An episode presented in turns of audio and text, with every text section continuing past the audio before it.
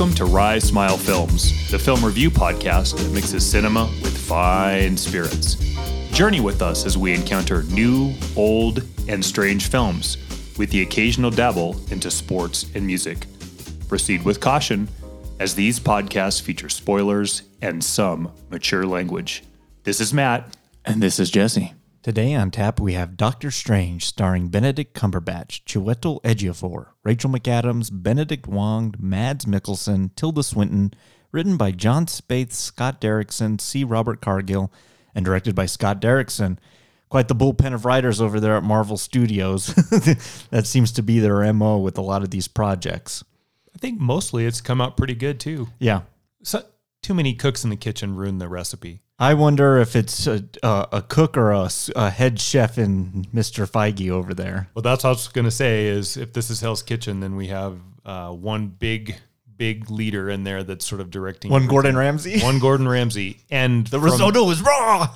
from some reports, not too far from those reactions from time to time as well, Josh I Trank. think I think we'll talk a little bit about that today, especially with uh, today's director. But welcome back to Rice Smile Films. It's time to continue and stay in the Marvel Cinematic Universe and lead up to the, I want to say, highly anticipated Black Widow. I think people have been looking forward to that type of movie for a while now, waiting for her to get her own solo film, but also for them to make a film that's in the theaters and not just TV. So, Did you get your tickets yet? not yet, not yet. We're going Thursday night. Excellent, So excellent. should be fun. But happy Sunday, everybody. This one is one that we've forecasted a lot and honestly one that I was really looking forward to. So I'm excited to do the show today. Excellent. Well, cheers to Cheers to you. you. Cheers. Here's some more of the Balcones Blue Corn Texas Pot Distilled Bourbon. Still one of the best labels on any bottle that we've worked our way through on this. Honey and leather. I get that distinctly in this. I get the leather a mm-hmm. lot. We really like that royal blue right there. we do. Excellent. Well, let's let's not beat around the bush. Let's get started with our flight question.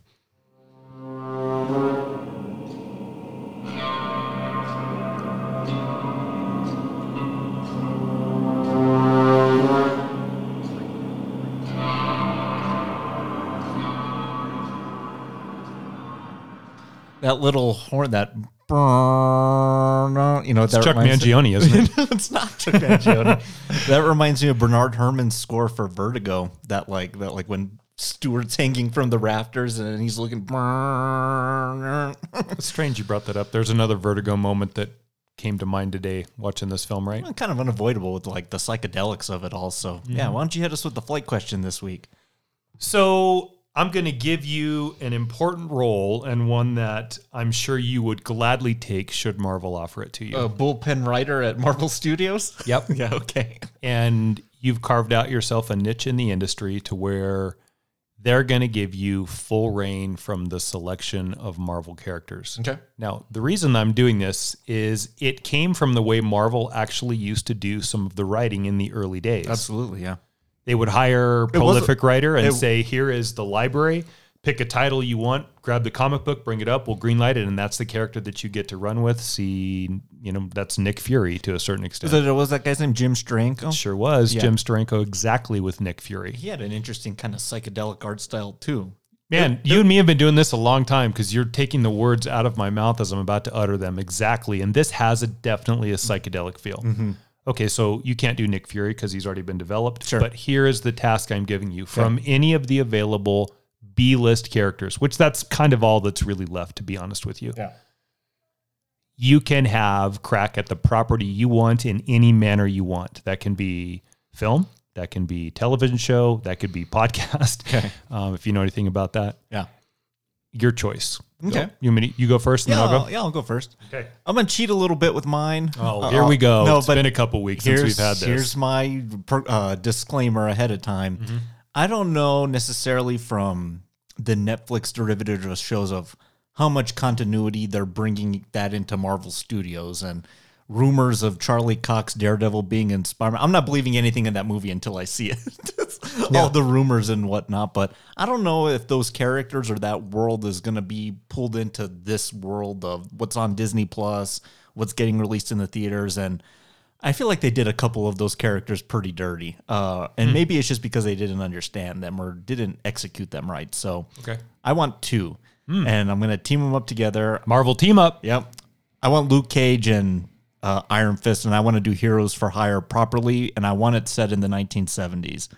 So not only am I going to derive from the Enter the Dragon martial arts films of the 70s, but the black exploitation era, and it needs to just be a hard hitting, gritty, like let's just kind of get into the streets of Hell's Kitchen and just go on some quests with those two guys. Like those are two cool characters, but I think we both agree that I don't think those shows really did much for them. I love where you're going with that. Can I make one side suggestion as your writing partner as to who I'm going to choose as support characters per casting wise? Sure. We're going to get an appearance or two in a support role by Mr. David Carradine Oh, and another supporting appearance by Mrs. Pam Grier. excellent. Wouldn't that be a fun show? Oh, that'd be awesome. So awesome. Are you talking Luke Cage with the yellow and the Yes. and the And the chains and the headband, yeah, and all? Yeah. Oh man. And I, I want Iron Fist in his ge- get up with his yellow helmet or yellow uh, mask.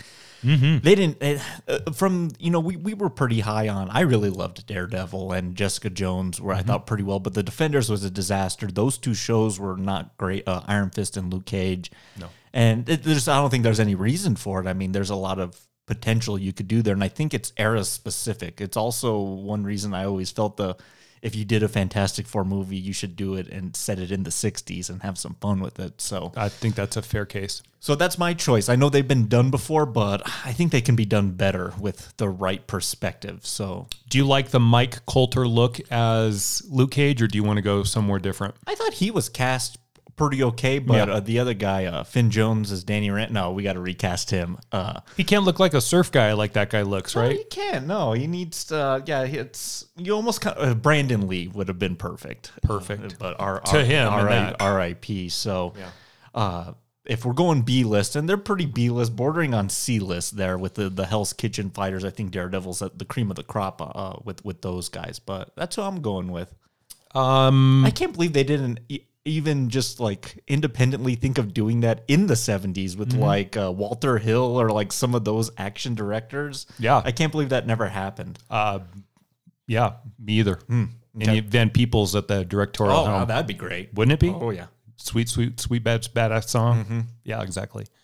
Um, give any thought to villains? Do you want Hydra? Or you want to go? I mean, um, the Hand, or where do you want to go? I kind of feel Kingpin? like it- maybe they could build up to something big, but it almost seems like Heroes for Hire. It's a villain week. It's it's like uh, the Bill Bixby show. Is this an episodic television show or is this a movie? Um, Boy, this is episodic television show with what ha- you just it has said, right? Because it has those kung fu elements of wandering and kind of getting into shenanigans. So when you do that, man, you've got me going now. I love it. Mm-hmm. Um, can we build it in an X Files kind of way where there's a larger conglomerate that maybe we're so. pursuing and I- sort of teased out and then maybe visited twice a season and otherwise it's standalone bad guys we take down? Because that's what I like. I, I much prefer serial television to episodic. Like, I, I really can't get into like law, the Law and Orders and the NCISs of the world, but if you're kind of keeping those interesting and building little by little to something grander, absolutely.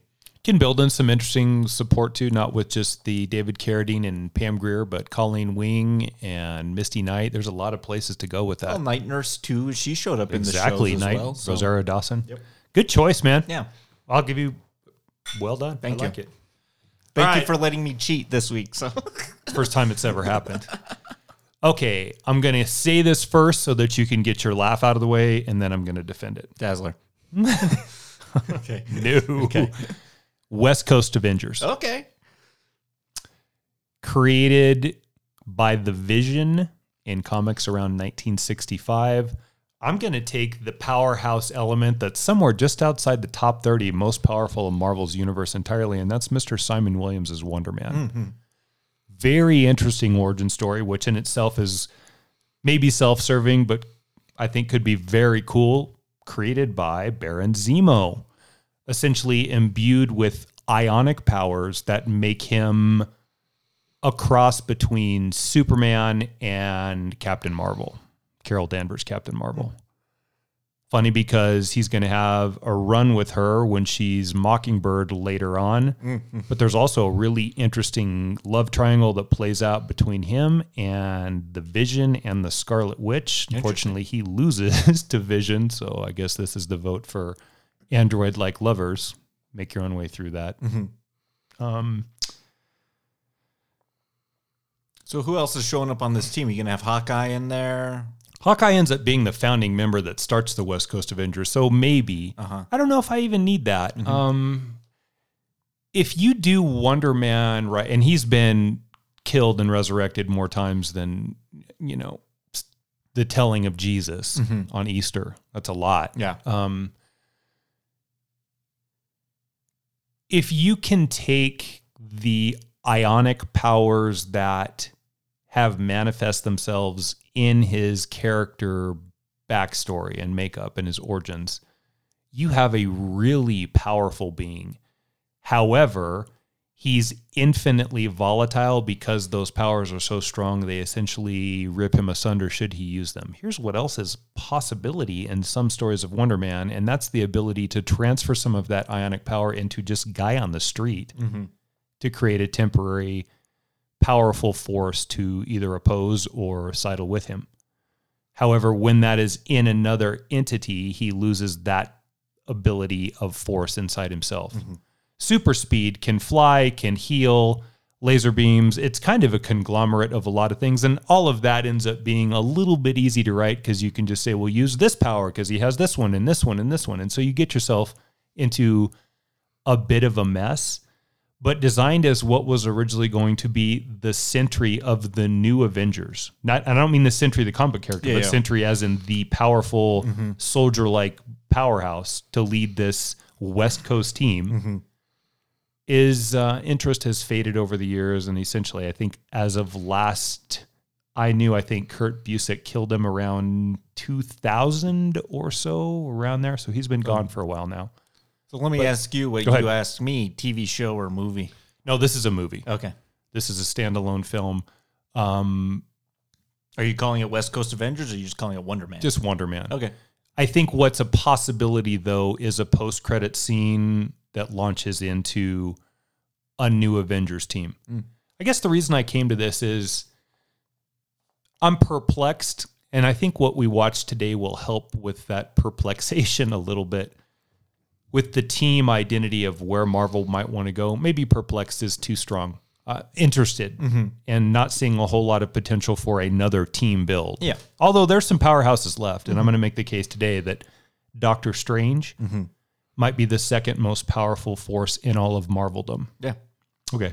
And then the question is, is it him or is it the time stone? And that's another discussion we'll have too. But Yeah, because it's gone now, right? right. Yeah. So um I think he presents the Superman or Iron Man like powerhouse core to this that may not be there, although Thor is still around. His power, it gets Baron Zemo to some level of significance post Wakanda destruction or attempted destruction of Wakanda. And I think it creates some inner turmoil and conflict among what's left of the Avengers, which would be the Scarlet Witch. And I know Vision's not Vision proper, but the White Vision is still out there. So that means that he's still in play. Mm-hmm. And I think that was one of the dynamics that worked really well with the first Avengers team. And infinitely, he's just really cool looking. Yeah. Whether he's in his human form or ionized, he looks cool. Nice. All right, so there we go. Great choices. Thank you. Let's see if they make the lineup here in the near future. It's not like they are uh, starved for release dates and content that they're in development on. So, I mean, if Marc Spector's getting his own television show, all him, Armor Wars, She Hulk, uh, She Hulk, Miss Marvel, um, Secret Invasion. Yeah, there's there's a lot in the in the pipe right now, and that's just the television. The movies are just as packed as well. So, excellent, excellent, great choice, great choice. Well, let's dive headfirst right into this thing, into the multiverse with our review breakdown of Doctor Strange. Well, I guess I'll just have to stick with Nick. Oh, wait a minute. You're not. You guys aren't What? Sleeping together. Sorry, I thought that was implicit in my disgust. Ex- explicit, actually. And no, I have a very strict rule against dating couples. Oh, really? I call it the strange policy. Oh, well, good. I'm glad something's named after me. You know, I invented the laminectomy procedure, and yet somehow no one seems to want to call it the strange technique. We invented that technique. Well, regardless, I'm very flattered by your policy. Look, I'm, uh, I'm talking tonight at a neurological society dinner. Come with me. Another speaking engagement? So romantic. You used to love coming to those things with me. We had fun together. No, you had fun. They weren't about us, they were about you. Not only about me. Stephen, everything is about you. Hmm. Very true. Yep. Uh, we started last uh, week's episode, you know, talking about Iron Man and just kind of, you know, where we kind of entered in on that. So I want to do the same thing. Prior to this film and just, you know, the popularity of the Marvel Cinematic Universe, what was your experience with Doctor Strange? Prior to the film, Yeah. minimal. Uh, Tales of the Strange or whatever he Strange Tales or whatever was his That's his, yeah. his title was awful. uh, I don't know. I just liked my villains a little bit more grounded than the ethereal foe mm-hmm. of multiple dimensions. Mm-hmm. Ooh, that's a bad thing going forward, Jesse. I know. he looked cool. yeah. The red cape is iconic as it comes, but And it seems like that's the I guess if he showed up in Spider Man, which he did on occasion, I'd read him, but I'd never went to him. that's the the go to look in the Marvel universe is to let yourself go gray on the sides, right? That's the Reed Richards, look. and it's the Stephen Strange look. Yeah. Uh, mine, I don't know if you ever saw this, but I saw like a rerun of it in the mid '90s. But in the late '70s, there was a TV movie, Doctor Strange, with this Gabe Kaplan looking son of a bitch, and he uh, it's not good. It's mostly just because it's so boring, and they really tried to take the Incredible Hulk, uh, uh, Nicholas Hammond Spider Man approach of a TV movie with Doctor Strange, and obviously they can't do nearly what they're able to do in this film but uh, more psychedelic than anything. And it was like almost like borderline like pornography at that time. So uh, that was my first experience. And I think they reran it on the Sci-Fi Channel, and I was just, that was like the first time I ever saw the character. Did they write him as like a Lothario in that? Uh, pretty much, yeah. He's like getting it on with like a lot of like his fellow doctors and stuff in there. And Jessica Walters actually like I think she plays Clea in in in the show. Yeah, so they knew and, and like Stan Lee like approved it and like was involved in the production, and that's when they were really trying to get all those guys like off the ground in like a TV esque. Uh, sort of fashion. I think it was a launching point to do a show of it, and no one was like, "Yeah, this we're not into this." Curious why that was the selection. Me too. When did it? When did it air? You said 78, 77? It's so like was post psychedelic era anyway. It's like right in that time where all those properties were debuting on CBS. interesting. And then after that, it was uh, he had a pretty prominent level. I remember in Marvel Ultimate Alliance two, where you're actually in hell, and Dormammu's there, and you actually have to make some pretty crazy what if scenarios, which that game's really good about doing. But that was also you got to play as him and kind of see what his skill set was. So I never, I, I to this day, I haven't read one Doctor Strange comic book. So tho- that was my experience prior to the movie, and you know if they're going to you know really expand the universe you would naturally probably want to include this aspect of it the ethereal plane of uh, not not not the the, the the the timeline and the cosmic this is like almost like something else entirely so we start out here with the theft of the pages by Kaecilius, Mads Mikkelsen here. And, you know, we get to really see the kind of full extent of what this world's going to look like. I, I could probably just equate it to fractals, you know, if you like, you know, fractal, like in like a planetarium or something, they do like the shapes and stuff. That's really what the visuals look like. So when they like bend like space time, whatever they call it, you know, like everything just kind of like churns and like almost like a machine, like a cog machine. And I think that's pretty cool to, to to look at. But we've kind of established our villain and then the world with uh, Tilda Swinton as the ancient one. Uh, what do you think of this this opening? Just kind of just establishing the playing field of like what we're going to be doing. I like it. It's much different than what we usually have received in the Marvel introductions. This is not, even though it's in this world, it's not of this world. The presentation of the forces in those Grim Reaper like cloaked robes with various colors are very interesting. And I think Mads Mikkelsen is just in and of himself a good looking bad guy. Uh, great beginning. And here's the part that strikes me every time they really do behead that librarian. That's pretty edgy Yeah. for family fodder, family friendly filmmaking. Take Marvel. your, take right? your kids to the Marvel movie. Look, man, that's still a Disney property. Lop your heads off. And they'll do a lot with like the murdering of mothers of small children, whether it be, you know, deer or ice queens. But In due, the- in due respect, they did do it like silhouetted, Silhouetted. shadow, so they didn't like show you the lopping. But I I know what you're talking about. It is it is a bit intense for a superhero movie. What's on those pages. So we have a little bit of violence. That's a very formidable foe that has a nice army with him. So we need some people to fight and bang around on so that we can showcase the powers of a good guy. Yeah. And then we have the question about what's on those pages. Yep. Ah, I like it. Great beginning. Yeah, I think it's, it's it's short and sweet. Kind of gets just establishes the world, this different world that we're going to be spending some time in. What we're really here for, we're here because it's Doctor Strange. This is his film, so we have to establish them. And one thing I think Marvel's really good at, and we'll talk about this because I think they're good at a lot of things, but I think they're also kind of poor at other things too, and how they deliver some of their films. I think they're really good at crafting origin stories. As much as we deride the term origin stories because, oh, we got to set up another person, or we don't want to see Spider Man and Batman's origin stories because we just know them so well. But I think Marvel has a very distinct formula. And whether it's Iron Man last week or Captain America, the Guardians of the Galaxy, Ant Man, uh, and Doctor Strange now, probably the big ones up to this point.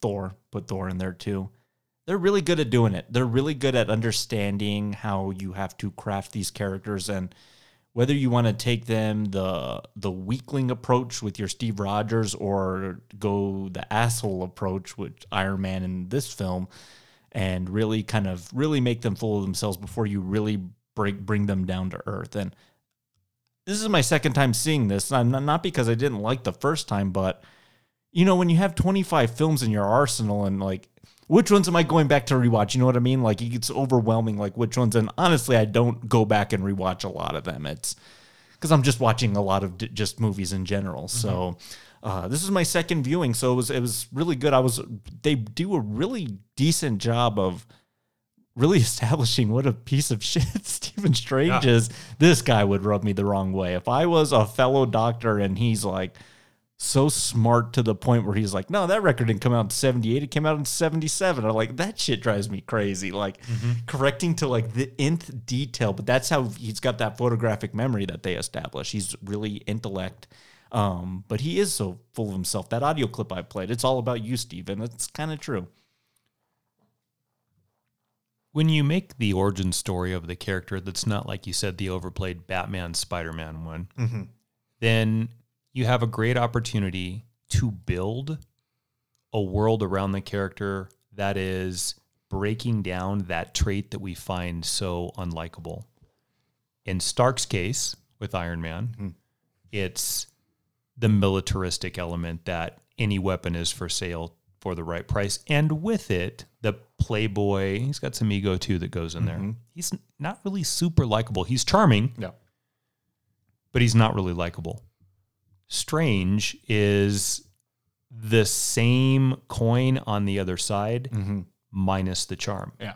He really is just just a prick. And pretty off putting. Yeah. And from the way that he says, Why don't you come to the celebration and you can just sit there in the audience and help celebrate me with everyone as I wax poetic about blah, mm-hmm. blah, blah, achievement 1500. Yeah. And then we can come home and you can tell me how great I was and blah, blah, blah, blah, blah. To the bit when we do see his genius and it's removing the bullet from the patient's head. And even in that, you kind of get the feeling like he's not doing it necessarily to save the person But for the challenge to like the ego part. and show off his own chops celebrating himself. Yeah. He's a super egomaniac. And you know what else? Very accurate. Most surgeons Yeah. have a bit of that in them. sure. They do. Yeah, I was really taken aback by that scene of him uh, when he. If you're a surgeon and I just put you on blast, sorry. It's egotistical if you're on blast right now because I'm talking about a fictitious movie. So, like, literally, get the fuck over yourself. right? yeah, you're right. Uh, when he's uh, driving to the benefit or awards thing that he's going to, and he's looking at like the X-rays in his car, and he's like almost looking for like the next big challenge. Like, oh, that's too easy. There's 58 people that could do that. Like, give me something good. Exactly. So you know what I mean? It's like it's almost like it's sport for him versus like the benefit. discarding people's lives along the way. Shouldn't it just be the first one and the most um, pressing one, the most immediate one. Like it's just yeah, the for the one that's like yeah, like this person has like minutes to live. Like, But he's looking for the one that's got the most glory, as Benjamin Bratt's going to state in a few minutes. Exactly, I yeah. s- keep going. I interrupted you. Sorry. no, yeah. So like I I'd, forgotten about that sequence there, but you know they do a good job of all these moments, the moments with Rachel McAdams and this and that, and his fellow rival Mr. West, Herbert West from Reanimator. Nicodemus. okay, wrong West. Uh, his fellow rival uh, surgeon person, Michael Stuhlbarg. I, I really like that actor, and he's kind of like almost Claude Rainsy in that he uh, is in so many things you've seen, Shape of Water, and all these. Just oh, he was the the Griffin in uh, Men in Black Three. I'm pretty sure he's got a prominent role in Boardwalk Empire as well. Mm-hmm. It might even be as Capone. Don't quote me on that, but I think he's in that as that role as well. He shows up and he's just like really good at like playing like the little parts they make him play. But Stephen Strange, I mean, we talk about you know the inciting incident of the hero, whether it's being bit by the spider or the super soldier serum or getting blasted in the chest by shrapnel, Iron Man style. Stephen Strange gets dealt a pretty brutal hand that would kill probably just about anyone else. His car accident careening over the cliff that destroys his livelihood, which is his hands. I mean, the only thing more pressing if he wasn't a surgeon was if he was a musician, because what's he going to be able to craft with if he doesn't have the use of that?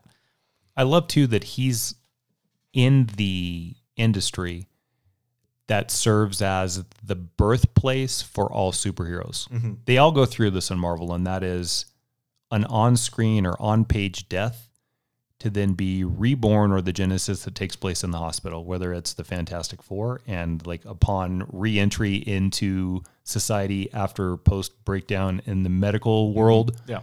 or Spider Man or literally on the operating table in a cave, Iron Man, they all go through the same death and rebirth and then born again, medically superior. What do you do if it's the doctor? Maybe not Thor so much, Born a god. born your with your powers, but yeah, when you're the doctor and you're you claim you're the best at it, uh, yeah, then there's some there's some issues there, but I always kind of thought it was interesting too, thinking he's so obsessed going forward. Once they you know wheel him out of there and they do a hodgepodge surgery on his mr west does a bad surgery on his hands repair i'm like what are you gonna fix mangled or essentially obliterated hands they did their best that he- if he could put his ego aside there probably is some sort of a position for him left at the hospital in a, certainly. like a uh, supervisory uh, consultation capacity because he does have the intellect. He just doesn't have the tools anymore.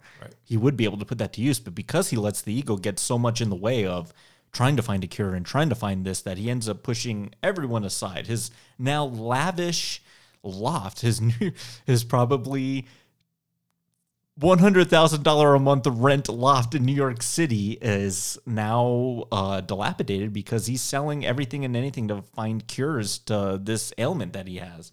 And this is the battle that continues for the rest of this film. It's the tactile versus the intellectual battle on screen. Uh, intellect is going to have to win out, and it has to because Strange doesn't have the use of his hands. And even when he has the opportunity to get them back, which I bet you have sound for, but I'm not 100% sure, he decides to take with the intellectual route. There are other things that can give your life meaning. Like what? Like you? What a dick. This is the part where you apologize. This is the part where you leave. Fine. I can't watch you do this to yourself anymore. Too difficult for you, is it? Yes, it is. It breaks my heart to see you this way. No, don't pity me. I'm not pitying you. Oh yeah, then what are you doing here? Bringing cheese and wine like old friends going for a picnic? We are not friends, Christine. We were barely lovers. But you just love a sob story, don't you? Is that what I am to you now? Poor Stephen Strange, charity case. He finally needs me, another dreg of humanity for you to work on. Patch him up and send him back into the world, hearts just humming. You care so much, don't you? Goodbye, Stephen. You don't talk like that to Rachel McAdams, man. Domhnall Gleeson's going to come kick your ass. Let's uh Let's stop for one second and recognize something that everyone talks about all the time, but we need to recognize it right now. As great as Downey is as Stark, yeah. He has a very comparable running mate, and that's Cumberbatch as Strange. Yeah. He is a terrific actor. Well, that's and why I'm gonna that's why it was so refreshing, or not refreshing, but fun to see the two of them share so many scenes in Infinity War because they do play it. They played off each other so well. so well.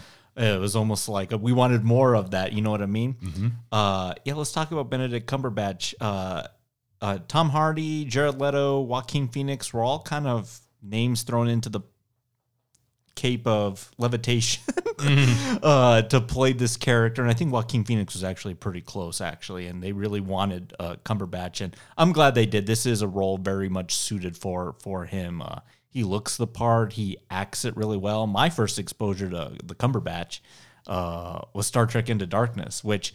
You know what? Star Trek fans be damned, and your timelines and your sacred uh, love for the original, that's fine. I really like Star Trek Into Darkness. I, I really like that reboot uh, series, uh, all three of those films, but that one in particular, which is essentially a redo of sorts of Wrath of Khan, him playing, spoiler alert, the Khan character. I thought that was the first time I'd ever seen him in like a, a like a major film, and he he just has such gravitas when he's on screen. I mean, he has to hold his own with a wide cast in that, and definitely does so. I mean, he's one of the most memorable parts of that film for me. That's a fan base that's just You- insufferable. You're not going to please them. We've all have seen the first Star Trek movie. That's one of the worst science fiction films of all time. Oh, motion picture? Oh, my. Oh, with V'ger? where we just get to watch the Enterprise for 35 minutes as they stand in dumbstruck awe wonder looking at this hull of the ship. Oh, the reboot. I know that the Star Trek proper is like, ah, blasphemy. Yeah, like Doctor Strange and Surgeons, get over yourself. The reboot is way, can I emphasize that? Way better. It's not even close. Yeah, he's great. Khan's the only memorable moment from that first series. They fucking save a whale. Get yourself in check. Oh, yeah, in part Boy, I'm just firing shots today, aren't I? the Voyager, all the fan bases, all the demographics. Surgeons and Star Trek fanboys, you both have already got one today. All right, let's see what we add to the list by the end of the episode. okay, but he's really good. I, he's really well cast. He's he's great in this part, and it's great to see him show up a couple more times throughout this universe and see what they do with the character. So, chalk that up on the Marvel casting. They're they're they're really good at at doing that, but. Now it becomes that obsession piece. So then he is, you know, looking for any answers. And at one of his physical therapy appointments, he's being a dick to the physical therapist. Like, Okay, bachelor degree. yeah, all this and that, and he's he's talking about this guy that he worked with that was paralyzed, and then one day walked out of here, and he was like, "Yeah, I'll go find the records if it'll shut you up." Uh, and so he goes and finds him, and it's uh, Benjamin Braddon. What, what's the character's name again? Pangborn. Yeah, yeah, Pangborn meets him playing ball outside, and the guy's walking, he's shooting shots, he's playing a full on pickup game. And he's like, I need the answers. Like, what did you do? Because I'm looking for the answers. Look at my hands. and he tells him where he went, you know, to to this place, Kathmandu. And, you know, all what he's gonna have to surrender in order to to kind of give back and kind of letting, you know, you have to let the ego go. So he doesn't say that verbatim, but like it's kind of the gist of it. Mm-hmm. Uh, so at least that's a chance because he's the science route uh, has proved him wrong, uh, just failed him time and time again. So now he's going to go the Western medicine route and say, "Hey, holistic healing. I'll, I'm doing anything at this point." Why not give it a go? So Bob Seger's Katmandu gets. I'm just. kidding. B side of I don't like Beautiful that. Loser. I don't like Bob Seger, man. I'll just tell At you. all, really? At all, yeah. I can't. That's uh, that's one that doesn't do it for me. Bob Seger, the Star Trek fan base. Yep. Chuck another one up. Surgeons. What's next? Yep. Uh Tilda Swinton? no. No, so he so we, we get to the thing and again another thing that uh, Marvel's really good at is establishing these other worlds. So whether it's, you know, micro worlds and Ant-Man or the Cosmic and Guardians, here we're we're kind of jokingly Nepal, Shambhala, like all this like ancient kind of like ethereal uh, uh, Eastern medicine, Western medicine, and it's just everyone's in cloaks. Everyone's of a different time here at this place, and we're introduced to. I always knew him as Baron Mordo, but I think he's just Mordo in this. I think he has a different first name. I knew him as Baron Mordo as well. Yeah, because he had like a cape-ish of sort. He kind of looked like Iron Fist a little bit Yeah. uh, Chiwetel Ejiofor, kind of like another student. This one thing I really like about these scenes here is it's almost like a school. It's like a its own Sanctum sanctorum sorcerer school that they're going to here to learn the practice of the mystic arts. And he just wants to get his hands better. And then here he learns all the secrets of the in between, the multiverse, the ethereal plane, the astral plane. Like this is like he he learns a lot more than he ever thought was possible. I have two things I want to bring up, but the first is a question for you. And I asked you mid viewing what you thought. Okay. I know how much you love Batman, mm-hmm. and I know that of the three, Batman Begins is probably your least favorite of the three. But did you? I, but that's still a really solid film. It's, that's like saying, you know, what kind of bourbon do you like, B- Bib and Tucker, Balcones, or Calumet Farms? Yeah, like, that's yeah. It's, it's there's no loser there, That's still a pretty good movie. right? It, exactly. Yeah, Matter of fact, that's my favorite of the three. But yeah. Because it is similar to watching young Batman train with Ra's al Ghul, did you like this or was it too on the nose? Like, how do you did you see the similarities and what is your overall affinity for the way we're seeing him train at I um, don't think on initial Kamar-Taj? Yeah, I don't think on initial viewings I, I saw the similarities.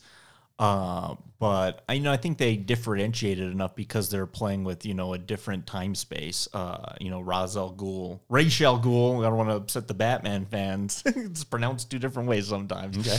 I didn't know that. See, now I just got put on blast too. Okay. It's four today. It's it's very uh, that one's very like mental like it's like you know trying to become one with the shadows and this one's you know kind of like letting go of like all kind of inhibitions and i think this one's more letting go of the ego is strange's motto here. But i think it's different enough here where it's like they don't become the bad guy you know what i mean? Like the bad guy is kind of a rogue guy. We'll talk about him later. But no i like this. I like this kind of little school this miyagi do of the ethereal plane There's even a bit of a reversal built into the Ancient One and Ra's al Ghul as well in that. Okay, second part, second question or Mm-hmm. Okay. point I'd like to make. You mentioned the three that came to my mind exactly. okay It's this mystical realm Mm-hmm. or the astral plane from Doctor Strange. It is the quantum realm in Ant Man, Mm-hmm. and it is the intergalactic travels of Guardians. Yep. Those are three really important worlds that Marvel developed, and I think all three of them are real effective with Yeah. B list properties. Here's my question for you. Well, can, yeah, good. Did you want to comment and then I'll ask you the question? So No, forget? you ask the question, then I'll say my comment. Did Feige choose to do that because of the lack of interest from Marvel fanboy proper? There was an insulated effect against the criticisms that might be levied, or did they just get lucky three times in a row? Oh, I don't think it's been luck. I think it's been very well, thoroughly planned out, and I think that's why he is such a. I'm going to use the word. I'm going to piss off the Feige fanboys now.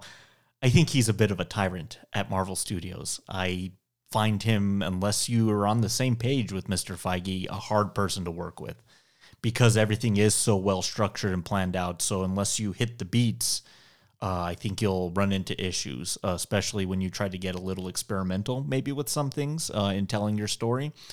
Uh, I think he did it uh, this way through those film properties that you mentioned because I think the the grand plan at this point now was we've already teased out Thanos. We're building to that. So in order for a big audience to be comfortable with a cosmic threat, like we got to start establishing like these worlds. So we're not throwing these large audiences into it at the last second. Like we need to get them comfortable with it ahead of time. And I think that's what those three films you rattle off the three, I, and even put Thor in there too with the Asgard world, the the Imbi. What do you what do you call that world? The, Yeah. the realm world, the nine realms. You know, But can I say one thing? Of course, was, yeah. Mm-hmm. it was my comment was yeah. as great as they are at establishing those, I they're not my favorite. My favorite is still the real world because the real world to me has like the real consequences. You know what I mean? When we start playing around with the ethereal and the quantum and then the cosmic, and maybe the cosmic still has rules. It's the rules aspect. You know what I mean? Like we can play fast and loose with how things exist and the the consequence. And boy, shit, are we just like living that weekly on Loki right now? You know what I mean? mm, boy. So I think it's the real world. It's the world of Stark, Cap, Spider Man that I, I still really gravitate towards because, well, that's the world we live in. You know what I mean? You know, I Mm-hmm. exactly know what you mean. The physics that we adhere to on a daily basis help keep what is a pretty outlandish property, that's Marvel Structures Incorporated, grounded. Um, the quantum realm for me was the one that seemed to be the least interesting. But what I do want to acknowledge is as much as I didn't really give a damn about Ant Man because mm-hmm. I just think he's lame. And I felt I've seen the shrunken hero so many times it was pretty exhausted for something that I had a minimalistic interest in to begin with.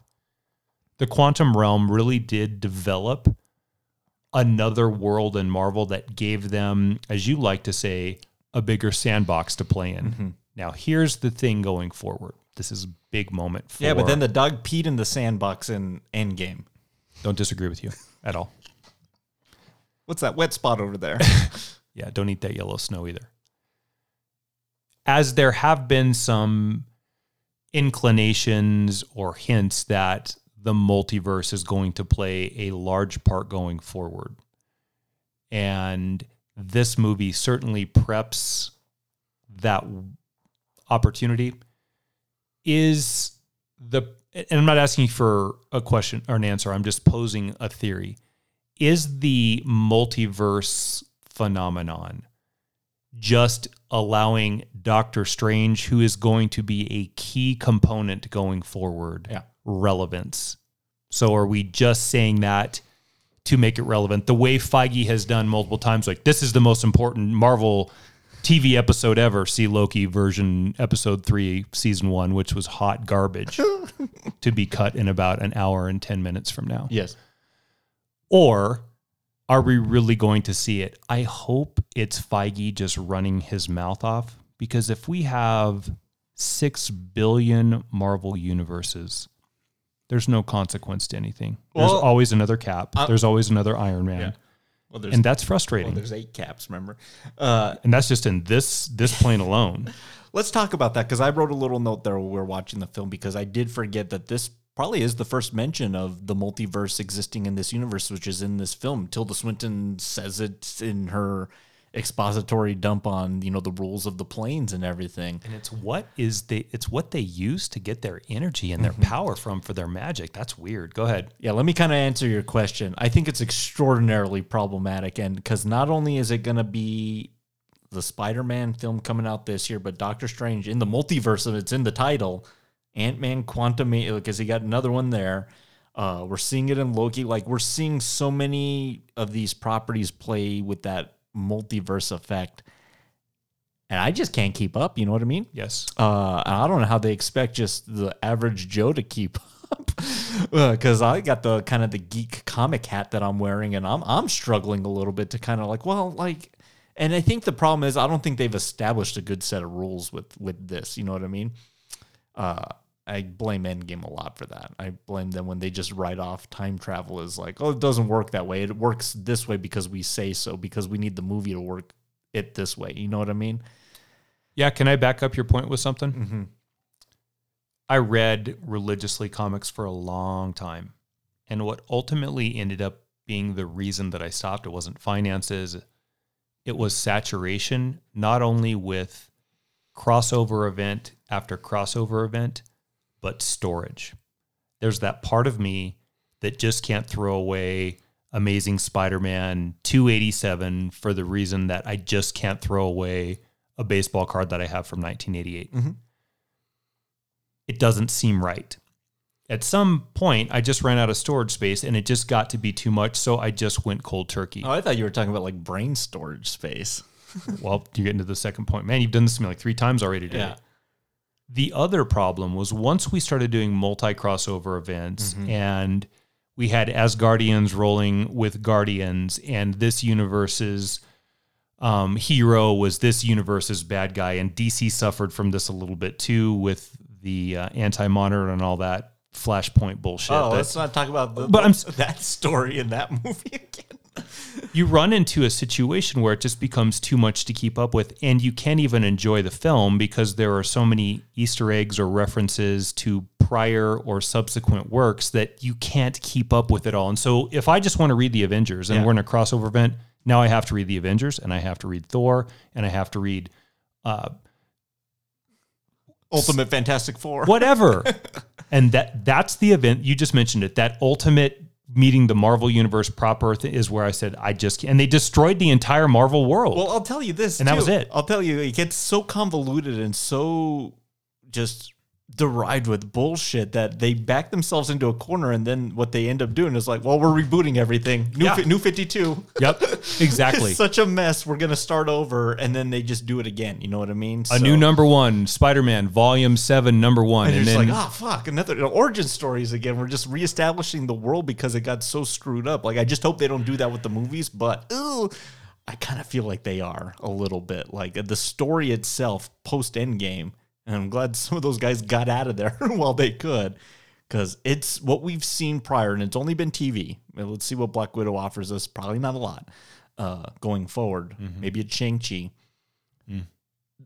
to, to me to write down what's happening in this timeline right now i don't even know if i could do it like it's it's so all over the place where things are currently. yeah Well, when you add what happened in Loki this weekend too, or this week too. we'll talk about that in a second Yeah, no, I think it's a good case, Jesse.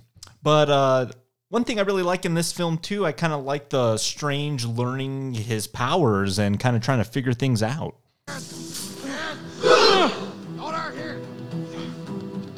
Mastery of the sling ring is essential to the mystic arts. They allow us to travel throughout the multiverse. All you need to do is focus. Visualize. See the destination in your mind. Look beyond the world in front of you. Imagine every detail. The clearer the picture, the quicker and easier the gateway will come. you get the Doctor Strange circles. Those of you that, that have Apple Watches, when you hit your move and stand goals a day, uh, you'll get a little Doctor Strange circle. That's what it looks like. Circadian rhythm on your It Apple Watch. Sure is. Yep. It's pretty awesome. But I love this test that Tilda, I'm not even going to call it the ancient one, it's Tilda Swin, uh, gives him by taking him into the planet. Like, look, you can't make your own little Doctor Strange circle.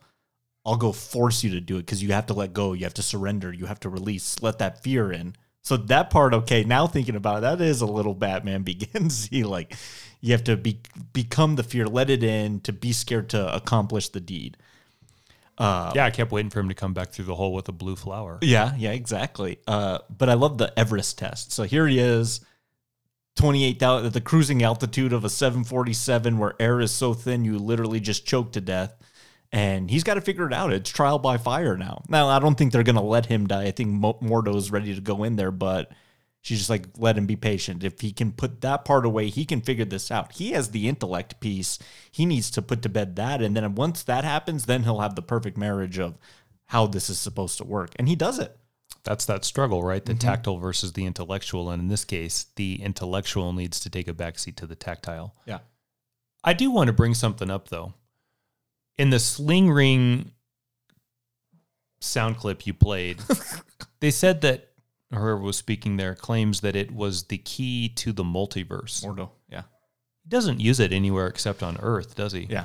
Does it really offer you a key to the multiverse? Because if you have to imagine it, Yeah, yeah, I think you have to project it. Yeah, you have to know where you're going. how do you know what the hell it is if you've never been there? Exactly. Yeah. So that's a problem, and they should have just said it. it, it I think that's this is so nickel and dimey. Saying that it's the multiverse is kind of a shameful way to reintroduce that concept again instead of just allowing it to be a portal and leave it at that. Do you think Mordo, you fool bad dialogue, you loser. Mordo fans out there? Chuck another one up for today's episode. It's five. Uh, the Eye of Agamotto. Hmm. I think they do a good job of establishing this, and then it's not until the final sequence where you're like, "Oh yeah, it's an Infinity Stone." Because I think in the lead up to this, you and I were just like, "Man, when are these stones going to show up?" We're we're like counting them on our fingers, and we're like, "Okay, this Infinity War's happening in two years, and we got like four stones left to go. Like, where are they showing up?" And in this one, they I think they establish one, and I love how they use it in Infinity War too. By the way. I was going to ask you: Is this the third stone introduced? This is this predates Black Panther, doesn't it? No, I think this is the fourth stone. So this is well, there's no stones in Black Panther, so this would be the Tesseract. The so that one. Uh, well, I guess we've seen. Uh, yeah, the Mind Stone, Vision Stone, the, the Aether, the the Power Stone, and then uh the purple one in Guardian. So this is actually number five. So we're just waiting for the last one at this point, Which is which one? the Soul Stone, and we don't even get that in until Infinity War. Vormir. Because he's already found it. Yep. Okay. So this was kind of what we had been waiting. We'd been like, when are they showing up? Like, what films are they going to show up in, and what, how f- much are they going to be involved in the plot? And thankfully, in this one, it's not such a huge element. It's rather a source of power, and I like that too. How he figures out how to manipulate time, and with the apple, and how he's figuring out. He's going to the advanced section of the textbooks uh, that Wong has told. I love Wong. Wong's Wong. Wong's one of my favorite characters. I think he's got good comedic timing. The mystic version of Drax. Yes. He uh, he goes in there is able to figure out because he has the intellect and is able to kind of put put this together. But then he brings about the villain. So, man, I don't want to poo poo on this too much because I do know you really really like You can. this. Go like, ahead. Like this Hammer away. film. I don't know how much the villain aspect works in this particular movie for me. You already talked about the praise of Mad Mikkelsen, and I want to give some more because the guy's really good at it. He just looks evil. He plays it well. I, I love his. It's Doctor straight, okay, Mister Doctor, or like just Mister. Like he has kind of like he- it, like everything goes over his head too. But his motivations, I guess, for kind of his nefarious of evil is he was a neglected student, and then he wants the page. He he believes that the ancient one. uh, Correct me if I'm wrong. Help me figure out his motivation here uh, believes the ancient one's holding back and she has the source of like the true unlimited power. So I'm going to steal the pages, I'm going to turn us evil, and then I'm going to bring forth the real ruler, which is Dormammu later.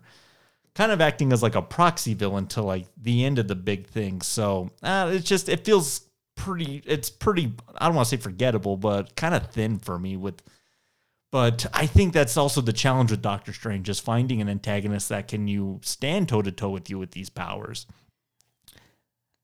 We'll save Dormammu for the end, but let's just talk about him. I mean, uh I think the performance is good. I think the villain's a little weak for my liking in these films, which is a problem we've established in these films, Marvel films, many times before. I guess if you don't buy into the pursuit that Kaecilius is seeking life everlasting, then it is pretty thin. I think the part that might salvage that a bit for me, and I think those again, those are fair criticisms, Jesse. Mm-hmm. Again, pretty thin villains until we get to Thanos. Yeah. Is he's recognized in the ancient one a juxtaposition of what's viewed as good through the power of the dark dimension mm-hmm. versus his perceived evil in trying to master the same power. Mm-hmm. And I think that gets back to what we see as Strange's Yeah. inner conflict, which would then be ego. I guess I, I guess I could see that too. I guess they just never really show that. You know what I mean? This perception of evil, of harnessing the evil power. Y- You know what I mean? So Yeah, in a, in a movie that's going to show a villain with a hero that we barely know anything about that's going to be dead in 90 minutes, it's fair also to say, is that too much work? And the answer is, it could be yes. yeah, he's got to establish quite a bit. Because if you use um, the Chitari the way Thanos essentially uses them and Loki and Loki proxy in that early part of the Avengers, I think the first half of the Avengers stuff, then I think you have the opportunity to do the same thing with Dormammu mm-hmm. and Kaecilius, or if that I think that's how you say his name, Kaecilius. We don't get Dormammu other than a couple brief glimpses mm-hmm. until the final, I don't know what, 15, 10, 15 minutes of the film. Yeah. So thin is fair, very fair. And I think what you might hope, or what the production team hoped would buy that off, would be the aesthetic, the inception, it's sometimes like aesthetic mm-hmm. of what you were watching so that you wouldn't jump too deep into what exactly is this guy's after. We'll save that for, you know, cinephiles on podcasts and such. But I do think your criticism is fair and levied justly. I don't think it's not just this film either. I mean, it's it's Ant Man, it's Thor: The Dark World. Like he's the worst. Uh, he's at the very bottom. But it's different. It, it was. I, I guess I was a little Really, is that your least favorite Marvel villain, the Dark Elves? my least favorite Marvel proper this universe's movie. I like that thing's trash. That beats um Extremis. Yeah, yeah. Wow. Yeah. To the As awful as huge that time, as awful as that time was, I've never I've seen Thor: The Dark World I think three times and it's been so painful each each three. Like I just I can't with that one. It's just I just name Malekith. the, the evil elf, uh, Christopher Eccleston, one of the Doctor Who doctors. Um, it's, it's I guess I was just a little refreshed last week. I mean, and you know, Iron Man has the benefit too of being not tied to a grander story at the very beginning, but like Obadiah Staines was, I just want control of this company, man. Yeah. he said it like the dude. Yeah. And uh, I just want, and I need to get Stark out of the way because I want to be the one who makes the weapons. I want the money. So to kind of go from that to this, where it's like this kind of like weird kind of gray area of what kind, how much you want unlimited life, you want the power, you want the one who's going to give you the power. It's just, it's kind of muddled for me. But it doesn't kill Mikkelsen because I love that guy. That guy's a terrific villain. Le Chiffre, we're gonna we'll, we're gonna talk about Casino Royale here in the next few months, and he's incredible in that. Does the Mikkelsen Kaecilius character find a bit more gravity if there's a line in there that says, I want life eternal because the mysteries of the universe are so vast. I want to uncover them all. Thus, I need more time to do it versus this mortal coil that I'm shelled in. Well, is this Does that fix it? Uh, maybe. Uh, I'm just sour mashing it for you. no, that's pretty good. And maybe it just it's a another scene that's shown because is is has he not seen Dormammu and is trying to bring him? Because like a scene between the two of them would have probably done wonders for me. Well, shit, if his eyes turn into Dormammu like altars, I can't imagine he hasn't seen him. That, that he hasn't. That's a miss. Yeah, just or Big like miss. Uh, something like, "Hey, I'm going to bring you to Earth. It just I need to get the pages to do so." Like, you know what I mean? Like a bargaining chip. So when him and his little cult group conduct the seance that changes their facial structure to that, do you want a Dormammu reference I do. in that symbol? Because he does seem like the minion of Ah, yeah. of Dormammu. Like like I said, the proxy villain. He's the villain working for Absolutely. the bigger bad. Okay. And Dormammu's the per- villain I know. Like if anyone I tied to Doctor Strange, it's that guy. I just hoped also, and we'll get to him at the end. I just hope they didn't waste Dormammu in this movie. You know what I mean? Because that, yeah, I think he's Oh no, I, I I think I don't think he's wasted. it. okay. I hope not because not only just a big bad for Strange, but like that could be just a formidable threat for like the new Avengers team going forward. I mean, that guy's not to be trifled with. Like I don't want to say like Galactus level because he's re- kind of ridiculous, and I really hope they don't do him as a villain. Oh, I promise you, with the Fantastic Four, that's coming.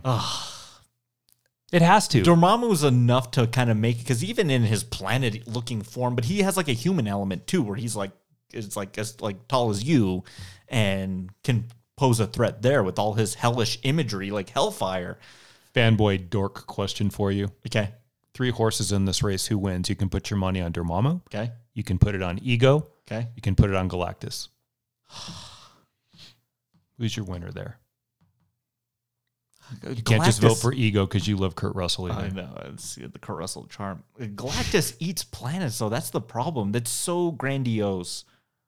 Does Dormammu have the ability to expand to a larger form than Galactus and envelop him? However, Yeah, he could, and then he can take him down to hell, and then it's his ballpark there.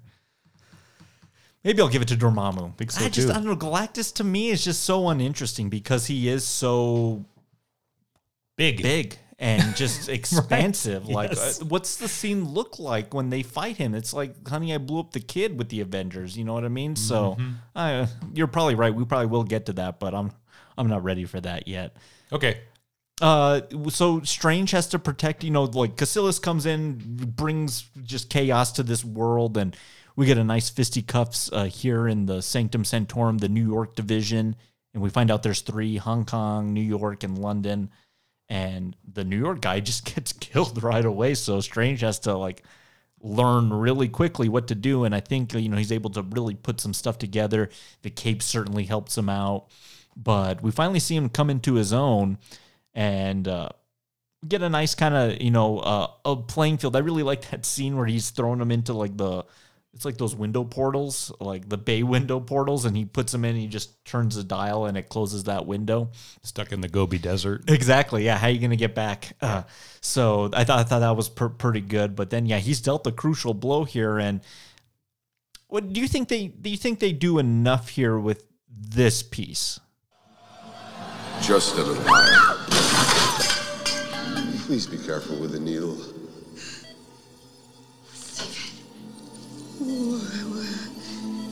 What am I seeing? My astral body. Are you dead? No, Christine, but I am dying. Right. Right. Yeah. All right. Okay.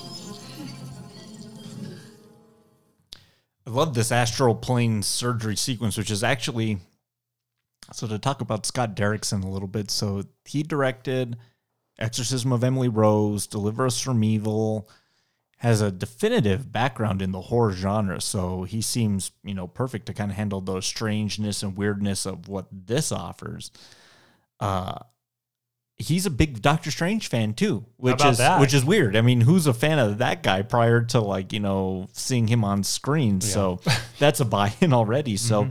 but he had to lobby and pitch so hard to get into the director's chair for this film, and he actually you know produced some animatics and storyboards, his own art to help Feige pitch. I'm the guy to do this. They wanted. Jeez. I mean, at, there's at points in the laboring stories of this to production. Uh, Wes Craven was attached at one point in 1994, Del Toro in 07, and this is when Paramount owned the rights. When you remember when Avi Arad sold them all to everybody, uh, that's when they were. They, so it took them forever to get this to where it was here, but he lobbied really hard to be the director to, and to him for that. I mean, that's no easy feat when everyone's telling you no, but you say you're the right guy for it.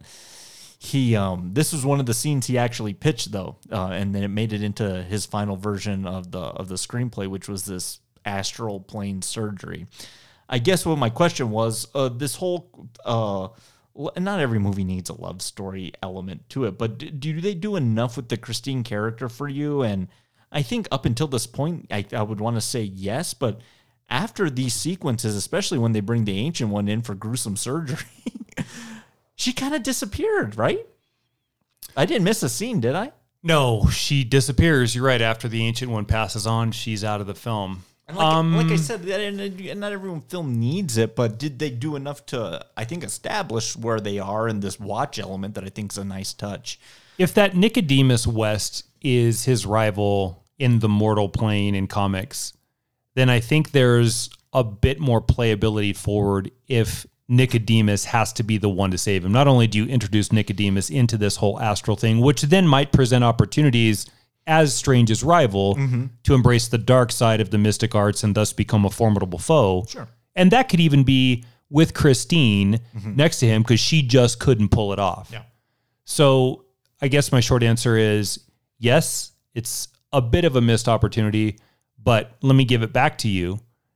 Do you like that astral projection fight? Because I think that's pretty cool. It got a little silly for me. Just it, it felt like ghosts fighting, Yeah, a yeah. little bit. Uh, but I like the the concept of it. I like how not only can you exist within this real world, but you can exist in these middle grounds, and there's still you know consequences that you know can happen in there. I think visually it looks silly. I think conceptually I'm on board. What it really it made me think of in Ant Man was the fight on the train. Oh yeah, that's that's a good scene. Yeah. So here's Yellow Jacket and Ant Man just throwing haymaker after haymaker at each other. And because they're so small, the totality of that is the little toy train falls off its tracks. Okay. Same thing here. These guys are throwing each other through walls and such. And what happens is the device that you store the tools in that's resting on Strange's It's chest rattling, yeah. gives rattled. yeah. So, uh, yes. But I thought the other, that's what made me think of like ghosts fighting, Sure. like in just like this ghostly world, like that picture frame move is because guy got thrown into the wall over there. Yeah. All right, let's get to get to this. I'm very curious. I, I literally came up with the question while we were watching. I thought about you instantly. Uh, okay, so after he's repaired and they kind of, you know, touch up their relationship, and she's like, Oh, this is strange. What are you wearing? What's this? Doctor Strange circle here? He goes back to the New York Sanctum on Bleecker Street there, and Kaecilius is ready to just like rain hell on this thing. Like he's just like, like no, no more Mister Nice sorcerer and we get kind of this crazy uh dreamscape within the diamond world. What do they call it? The glass or the mirror world. Mirror world, mirror dimension. the mirror dimension yeah. And the everything's turning on its head and very inception like everything's folding in on itself and the fractaling of all the buildings and everything. Matt i gotta know. I know where you're I going. thought about you a Yeah. lot. One of your arguments, uh, just in terms of just action pieces, a lot has been, you know, you you have into this, the end of the Spider Verse. yeah, argument. you have a problem when you just there's no sense of gravity. Well, literally, no sense of gravity here. And they're kind of bouncing on scaffoldings and everything's folding into itself. And I think visually looks Mm-hmm. incredible. Uh mentally, a little difficult to kind of keep track of what's going on here. Uh how does that how does that work for you? Okay, yes, you're absolutely right. It's troubling. Mm-hmm. There's a throwaway line that I think buys it off a little bit, and that is that Kaecilius has learned how to take the mirror dimension and essentially make it the real world that we live in. If you do that, however, though, and you're able to fold and bend things in what otherwise was the mirror dimension where you could do that without consequence to the collateral pieces in society, Yeah. Then you have to have the collateral damage that falls here. Mm-hmm. If you take two buildings and turn them perpendicular to what we recognize as gravity and can run on them any significant way you see fit at the time, the buildings will tumble. So the mistake they make on this, in my opinion, is by not allowing the fight to just happen in the mirror dimension. Yeah. Now, I know it's going to play out to the attack on the Sanctorum in Hong Kong here in a little while, but maybe the choice then isn't to fold and fold and bend and staircase and fractal and stained glass window shattering affect everything. Just keep it as a mystical fight on the streets where you're taking bricks and not to get too Superman and General Zodi on this either, but go ahead and fight with the physics and the gravity that we recognize in the physical mortal plane that we live in. Isn't that they what they do in Infinity War uh, Yeah. with Ebony Maw and Black uh, Yes. Obsidian Cull actually is on the streets and It is that exactly. they use the environment. You're right. so, yes, you're right. It does, it, yeah. Because I, I thought about you because they're like literally jumping on these like like scaffoldings and jumping from one, and then it's another platform, and then it, the platform's disappearing, and then it's another platform. The windowsill becomes a staircase and it turns into a flowered um, stone yeah. platform. I think It's cool looking. Oh, it's, it looks amazing. I think the conceit is, you know, it's the world that that, that is being established, this in between ethereal multiverse world, and I'm okay with that. But it is a little difficult to kind of keep track on, like where everyone, the the the the, the gravity of it all, like where's the characters, where's the standard space. Yeah, it's fair. But uh Tilda Swinton comes and reveals all, not only and then and then only to be dropped on on her head, practically. Pretty gruesome. That's the part that messed me up the most. It's just a normal New York day, though, right? Or- Yeah. uh, Sherpas dropping from the sky. There's all that bending sorry, New York listeners. I know we talked about you know homeless people biting you. You're more likely to get bit by a homeless person in New York than a shark in the ocean. So Interesting. take that as you will. Um, gravity seems to make her fall to the earth, Mm-hmm. And it hasn't really affected anybody else unless they're great trapeze-like artists on structures being built in the sky as they move. So, again, not for the podcast world on critical analysis and breakdown. I get it, Oh, yeah, but aesthetically, Mhm. it's really cool looking Oh, yeah, it is. and you can feel the weight in the ancient one when she falls too. Like she hits the ground hard, and you Oh, feel yeah, it. that, that, that, I thought that that was all pretty well done. Yeah. What? Uh, I guess I forgot this. So then they send her in for gruesome surgery repairs, and she's all fucked. up. And then they have a nice conversation on the balcony how she's always seen this moment and this, and I've always been kind of lyric. Is she dead? She done? Uh, the final moment, she's probably leaving the mortal plane, and when you leave the mortal plane, I think your astral form has to go with you. So this is the very this is the scene in the western movie that's the uh, forever dying. This is that moment. Uh, but yes, she's dead. Okay. Okay. Is she gonna show up in the next in anywhere down the line? You think she's showing up in the sequel to this thing? Yeah, she could. We're playing pretty fast and loose with reality and time, so why not? Yeah. I actually don't think in the Doctor Strange world Yeah. that that is too far fetched. Again, it goes back to the same problem we've talked about a lot, and that's then no one's death really has any significance because they can come back. But that happened with Wong. He literally pulls him off an impaled spear through his heart, and Wong's good to go and is for the next three films. Mm-hmm. So, yeah, it's likely she comes back, and she's an integral part of the Doctor Strange story. We'll have to see if we're singing a different tune when we see into the multiverse of madness. Uh, if she show, if she should, I'm sure she might make an appearance, but like There's a multiverse, isn't there? Ancient ones and other dimensions. Or here's the thing that's I wonder about that now. okay, If they've mastered the multiverse, then are they sovereign to the multiple characters that would appear in the multiverse, and they are then only singular? Man, Think about it. I almost had, I almost had a brain aneurysm. Those If type of questions just like make my like head spin about like you know that's the rule problem. You know what I mean? Yeah. It would make sense though, right? If they've mastered it and No, they can see, You're not wrong. Yeah. then it alludes to almost a godlike presence where they control all of it. And you can't have, if you have a sanctum sanctorum in each of the multiverses, then I guess per the definition of multiverse, it fits. But if they've mastered that, then it would stand to reason the other sanctorums in the other multiverse would have also come to some level of mastery. And then everyone is just bending time and space. And please, Marvel, please, Rein that in. you have to bring that back. There has to be someone, and it better not be the effing Eternals either. I don't know why all of a sudden I'm censoring my language. It's been so G rated all day, right? It better not be the Eternals. Might be. I don't know what their role is in this thing, but that's an episode for a different day. So, but you see where I'm going with that. I do. It's murky. yeah. murky water. Let's get to this finale, the defense of the Hong Kong uh, Sanctorum. And uh, Kaecilius comes. He's ready to rain down hell again. You know what I mean? Like, like his thing. He's, he just shows up at these places. Like he's just trying to get evil. Like, what does he want from them? Does he just want to destroy it? If he's able to destroy all of the Sanctorums, then that removes the defense shield and it allows Dormammu to come and possess Earth and move it into his collection of other planets. Okay, see, this is why I need that scene with him and Dormammu saying, "Hey, I can come, but you got to go do me this first. Yeah. I can't come until you do this." Yeah, unless you're able to get that from the first speech that the Ancient One gives Stephen upon his first admittance into Kamar-Taj. Yeah.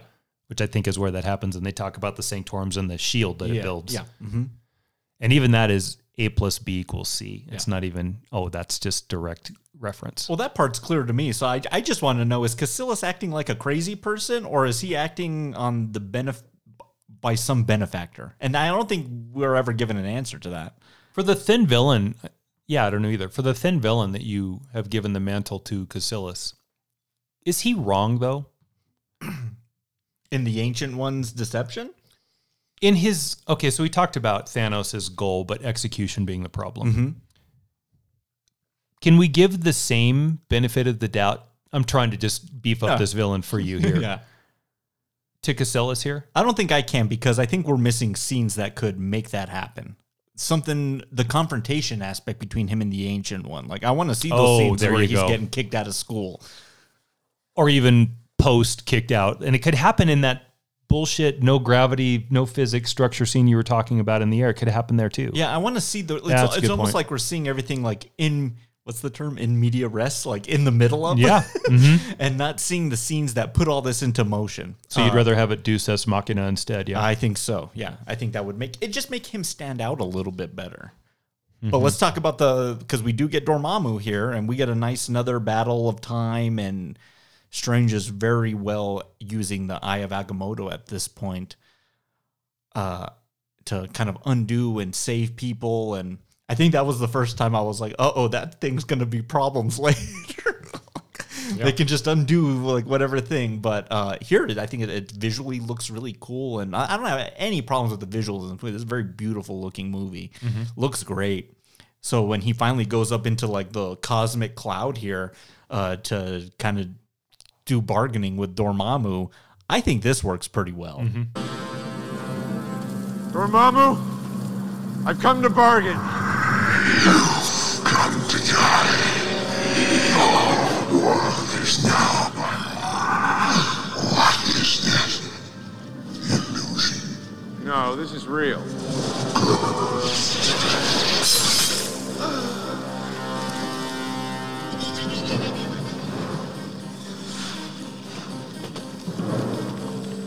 Dormammu, I've come to bargain.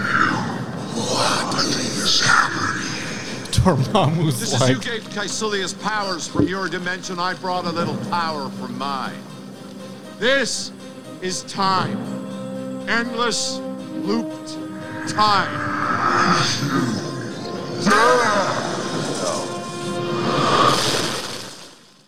Dor- Dormammu's like, what the shit is happening right now? You're like spinning me out, dude.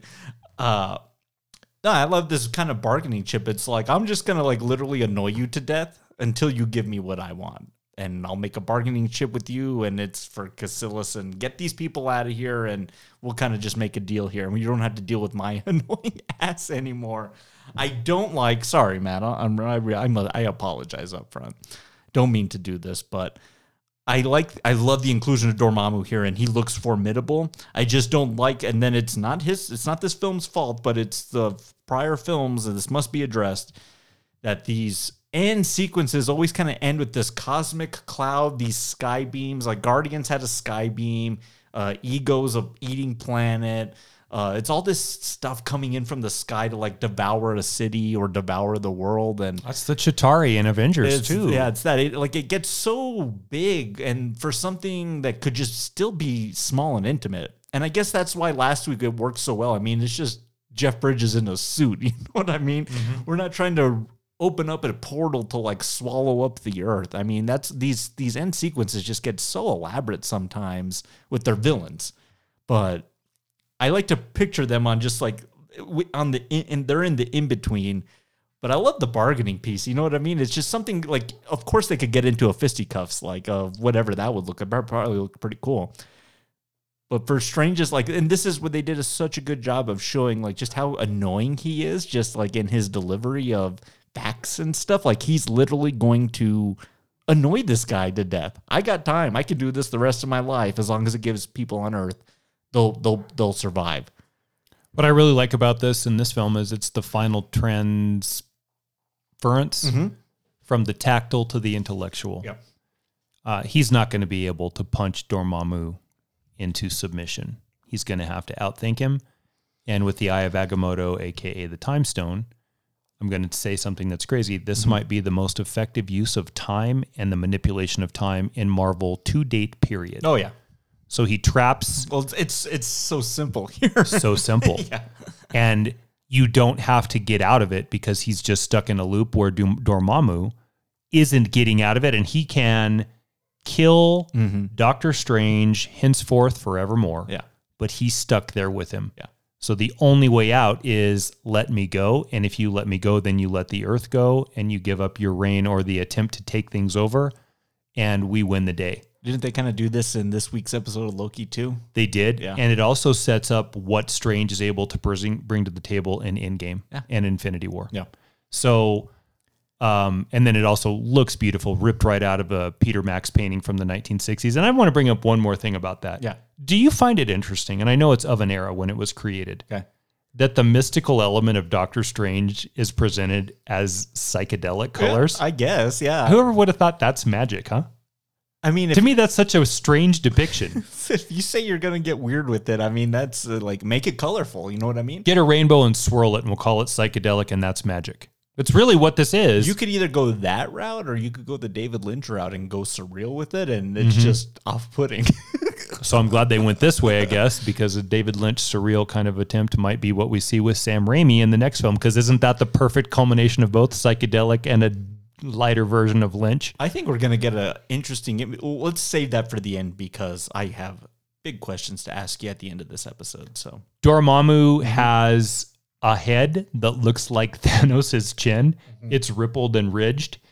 I love the purple, dark purple, vacuous space that looks hollow, but still seems to have a boundary around it as we're appearing. And there's one instance where the camera pulls back and we get kind of the big shot that everybody wanted of the monster in Cloverfield that we never got of Dormammu. And he almost has a physical structure that looks like head, neck, and shoulders. Yeah, like I want. He looks cool. I want to see his yeah physical shape. I don't know what planet Strange is standing on. it almost looks like Titan, Oh God. doesn't it? Uh, a little bit. It does. And what's happening is similar to what happens on Titan. I kind of thought it looked a little bit like like a brain, because like with those like orbs tied to like sh- tubing and whatnot, they look like synapses and just like things like well, there's even that orange, um, I don't what do you moss almost Yeah. that vine that crawls across the orifice of the brain towards Strange before Uh-huh. he's killed over and over again. That looks like the transmission of energy or learning. yeah. If it's the brain, Mm-hmm. and I'm going to go ahead and go with the brain because it just suits the narrative that I've built for 80 minutes now. Then that's the acceptance Yep. of the intellectual. Yeah, sure, I'll buy that. Let's go with it. It looks amazing. It does. It's a great sequence. and that's and truthfully, how else do you defeat Dormammu other than out strategize him? You are not going to punch this guy out. Well, I think that was also a refreshing thing for me too, because it wasn't a natural like when you think end boss fight, it's like yeah, it's a punch out, but here it's a fight of intellect, and I think that suits Strange well. You know what I mean? Like I don't know if I buy him getting into a fisticuffs with something Anyone. Like, yeah, anyone really. Uh, but I do buy this, and this this definitely works for him. So for this finale, as kind of like I've gotten kind of in the weeds with some of the like the villainous intention aspects of the film. This works pretty well for me. and Strange admits that as he dies a million times over henceforth in the perpetuity of of eternity, Yeah. it's going to be painful each time. The ego that fueled Strange this whole time has now taken a back seat to the humanistic elements of I have to protect Earth and my fellow mankind, and we have a real hero birthed right there in that moment. I will die a million times over, Yeah. painfully each time, Yeah, he's finally been keep able the to Earth safe. Yeah, he's finally been able to put that piece to bed. So with no glory because no one knows he's doing it. Exactly, it's in some unbeknownst timeline. It's a nice arc, isn't it? It's pretty good. Yeah, that, that that works for me too. Again, they're good at doing origin stories. They're good at establishing them, making them grow, and then by the film's end, you kind of you're ready to see the next adventure with them. Uh, in the interim, while all this is happening and we defeat evil and Kaecilius and everyone's been defeated and Hong Kong's restored, I'm calling him Baron Mordo because that's who he is. He's had a change of heart, man. He's seen the betrayals of the ancient one. He was like, I can't follow this path anymore. So he's like, I'm going rogue. Like, I can't be a part of this world when I've been. And we don't know a lot about him either. Like, when we hear him early on, he talks about, I've done terrible things. We don't see them. We're just alluded to, like, where did this guy come from? And, like, what's he done in the past? So maybe the sequel can go into some more details. But he's kind of out. It's it's the Wong and Doctor Strange show at this point. So where are they? What are they going to do now going forward? Reestablish the Sanctorums, and Strange has shown himself to be more than adequate to handle the New York uh, portion. How fitting it's also where he lived too. So his new house is on Bleecker Street here. And uh, yeah, we're gonna we're gonna cut out to it. I guess I was just shocked. I guess I was shocked that they didn't come back to Rachel McAdams and like him going to the hospital to say thank you for saving or just something. You know what I mean? They don't have to kiss. Like you don't need that in every movie. But after that scene when they bring the ancient one in, they're kind of done with her, right? Mm-hmm. Interesting. I guess that one just that one kind of went over my head on the initial viewing. Yeah, they pretty much just finish up with her, and that's the end. It's fair. Yeah, you're right. They but don't but in, in typical Marvel fashion, though, you got to stay to the end credits because you're going to get some teases. Yeah. And uh, the first one, I think, is actually it's a scene from Thor Ragnarok. So I think maybe Taika Waititi actually made this scene for the film, which was pretty good. It's showing Thor and they're looking for Odin. Odin's gone missing, and uh, he runs into Strange, which I, which I think does a lot of good. I think it establishes Strange's ability uh, to interact with the bigger Marvel universe in just a tiny fashion. You know what I mean? Like this is a this is a scene straight out of a comic book panel. like you would turn the page in Thor, and boom, he's sitting in the Sanctum Sanctorum talking to Strange, and like you- they would have this interaction. I love when the beer fills back up. Like Thor's like, "Oh my god, I'm in heaven." Uh, so I think that's a nice allusion to not only Ragnarok, a tease at Ragnarok, but a tease to these characters interacting coming up here in the near future. Mm-hmm. Two years, two years away. I don't remember if it's the Bana version or the Norton version of Hulk. I'll help you. But in one of those two, there is a turning of the comic book page feel that is. It's the Bana version. Yeah. I almost wish after Marvel had decided to do post credit A and post credit B, that when the final page is, when the final credits rolled before we get to the second post credit scene, we got that turning of the page Oh, like a wipe or something? to that post credit scene. Wouldn't that be cool? That would be cool. Yeah. Or you could even do it before any post credit scene. That was so effective in a movie that had very few things that were effective, the Bana version of Hulk. It looked like a comic book. It really did. That was the intent. The Ang Lee intent was to go artistic and make it look like from the pages. And I don't even think it's too far removed from what happens with Marvel. You brought it up. This was the first film that had that Marvel comic book roll into Oh, the yeah, credits. yeah. Let's go ahead and be all in, guys. This was the first time I realized I was like, oh man, Marvel's. Hey, we're here. Check our stuff out. We're big time now. Yeah. Like, we're like we have a logo that touts all our successes that have come before. Like, We've arrived. you've set me up for this, so we got to talk about it. I think compared to last week, where they're barely getting by, there's no script. They're improvising every day. They're making it up as they go. Hmm. Like they like they don't even know if this movie's going to be a hit or not. We're casting Downey Jr. The guy was in rehab five years ago. To this point now, where they're well established, it's a well-oiled machine, and I think, unfortunately, for you know what's to come.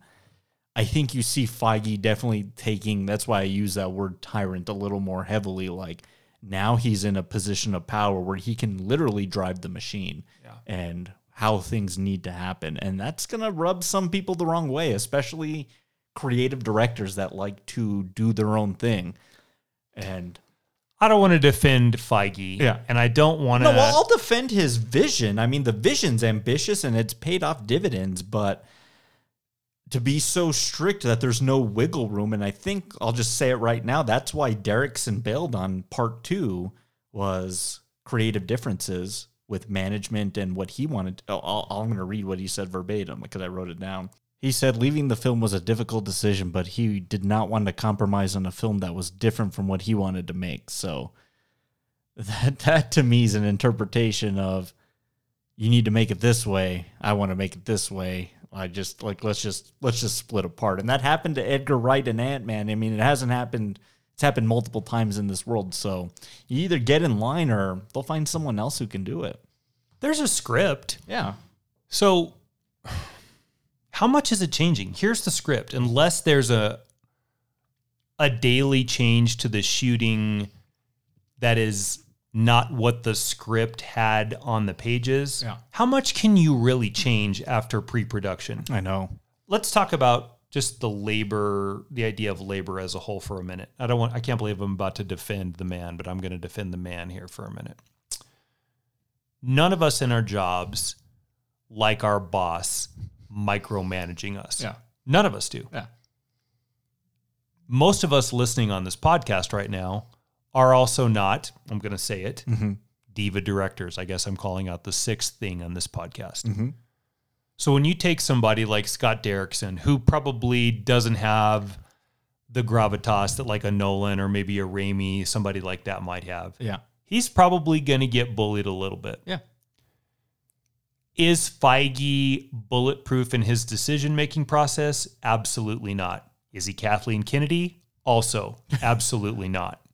So, as this seems to be this big issue on set from time to time, I'm just going to pose the theory that welcome to working for somebody.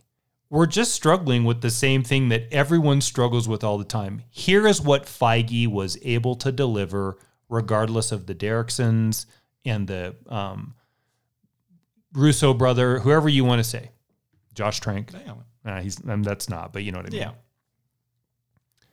A story that had 24 chapters that was mostly really entertaining and per storytelling the largest scope of single story carried through multiple films of all time. And when other or franchises try the same thing, significantly less ambitious, let's say five five entries. Yeah, yeah, yeah. One misstep often derails the whole thing. This had several missteps and it still didn't derail the whole thing. So we can we Oh, can yeah. chide and deride him, but also Scott Derrickson and some of the people that are upset with the way they go, they gave you really great tools and said, I'm going to give you stuff to work with that you're never going to have, but you have to play by these rules. And somewhere in the villainy and assigning of roles in the Marvel screenplay with protag and antag, Yeah.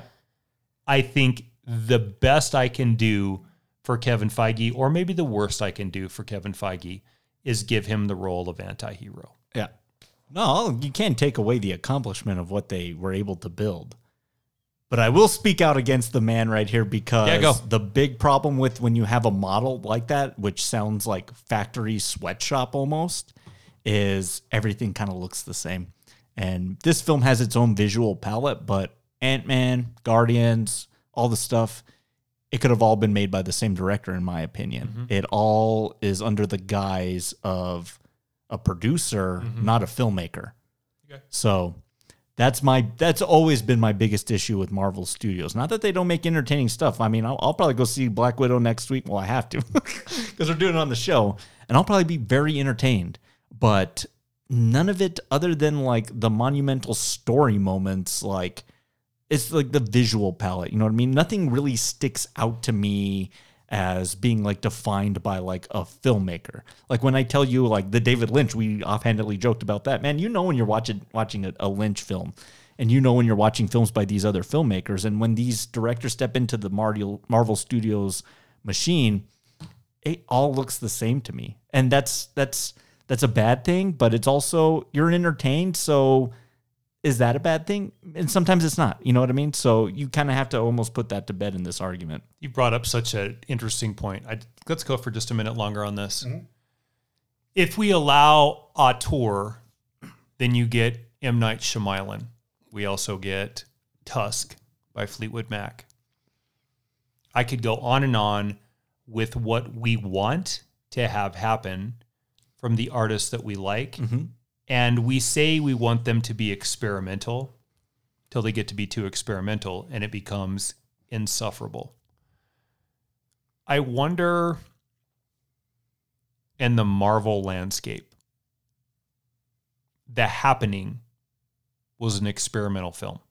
Now I can pick a bunch of other ones that were really good, but I'm Yeah, making a yeah. point to pick bad ones purposely here. Sure. I would even take, for example, an auteur version of how we got aliens in the Alien franchise. Mm-hmm. And we both hate that. You hate it more than me. Yeah. Is the auteuredness, if you want to call it that, that allows itself to be present, present, sorry, in the Marvel universe in the cinematography? Because if that's the case, and I would argue Doctor Strange, although beat wise follows a consistent model, It does. Yeah. it's different looking enough compared to Spider-Man or the Avengers mostly. Yeah. And that stuff on the brain planet fighting Dormammu isn't Mm-hmm. like anything I saw in any other Marvel movie or the Inception stuff, yeah. folding buildings on buildings. Yeah. If that's where Feige says this is what you get to direct and let me say one more thing Yeah. that speaks to the divaness of directors because that's celebrating the cinematography and the director of photography and their prowess mm-hmm. and not the control of story Yeah. that they want. So, in my opinion, there's plenty of egos at play here. And I love that it came up in this film. And that's why we're having this ego discussion because that's kind of what this film is about. Well, too. to me, the Marvel Studios logo is nothing but ego at the Amen. at the beginning. So I For don't know. And to me, it's also personal preference. I mean, with my filmmakers, like I, I, I want a sense of their auteur style in the films that I watch. Like I want when I watch a Scorsese, like I want to see his touch. Scorsese, and then he had his own thing about talking out about these movies too, which we don't need to get into. But uh, to be told you can't do this because you have to check the boxes.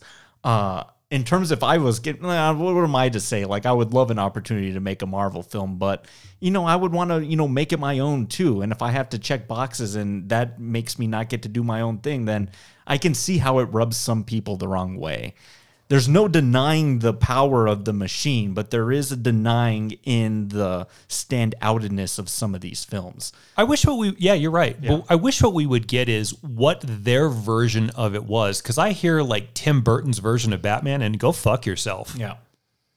Literally. Again, a well- brainiac Spider-Man, seriously, Nick Cage with long hair and like literally fuck off. Oh, you're talking about Superman uh, lives. S- yeah, that's sorry. What did I say? Batman Returns, yeah. Uh, So yeah, Superman lives. So Yeah, that sounds like a disaster. what but- I'm curious is, okay, here's your plan, and what did you want it to look like? Because they come onto a project, and unless they're writing with the writing team, the the product's already in place. Yeah. So Scott Derrickson may say, "I left because of creative differences," and he probably did. Mm-hmm. But what are we talking about? What was your vision that was different Mm-hmm. compared to what they want? Because when you sat down at the table and they said, "Here's the script. Do you want to do it?" Yeah. Or we'd like you to do that. Here's the script. Where in the process did you start and then say, oh, yeah, the script that I read and now that we're shooting isn't what I want to do anymore and I'm out? And we never get the second piece of that argument, which is, I wanted to do this instead, with the exception of a little bit from Edgar Wright. Because I think that there's probably some non-disclosure clauses in there of what they're allowed to say and not say. You But know, they're going to fire you. yeah, You're fired. or sue you or what, whatever. I, don't- I, I, I don't know, but it's it's the Marvel Studios machine is so intriguing to me because it is to me filmmaking by almost upper management. Like you're given the task, see the task through to the end, and you have to do A, B, C, D, E, and F, and then kind of there's some wiggle room in there. But it's almost like A, B, C, D, E, and F like really muddle up the wiggle room. You know what I mean? It almost makes trying to write a story like it makes it impossible sometimes. So I, I don't blame some of these people jumping ship. Like it's in order to have freedom to like just tell a story like that. I mean, and then it depends on what you want to. Like it's like what be palatable and what we want to see on a movie screen is different for everybody. So uh, we'll see. We'll see what what happens going forward. But before we wrap up this episode, and I do want to know Doctor Strange in the multiverse of madness, into the multiverse of madness, whatever it's called, in the mouth of madness. It's a John Carpenter movie. Uh, what's your expectations from that film? High. Well, Dick Derrickson's out, and they're like, okay, we're out. We're gonna get in a seasoned superhero director, but a guy who really rooted himself in horror. So, yeah, what's your expectations with that film? From everything that I've read, the villain is Nightmare, hmm. which speaks to Mephisto and a horror like element. So, Scott Derrickson, it's a shame maybe to lose him because he seems to have a vast knowledge of Doctor Strange, but that might also just be a really good PR agent to saying that. Well, I'll also say, I mean, I don't love Emily Rose as much as some people do, and Deliver Us from Evil's whatever.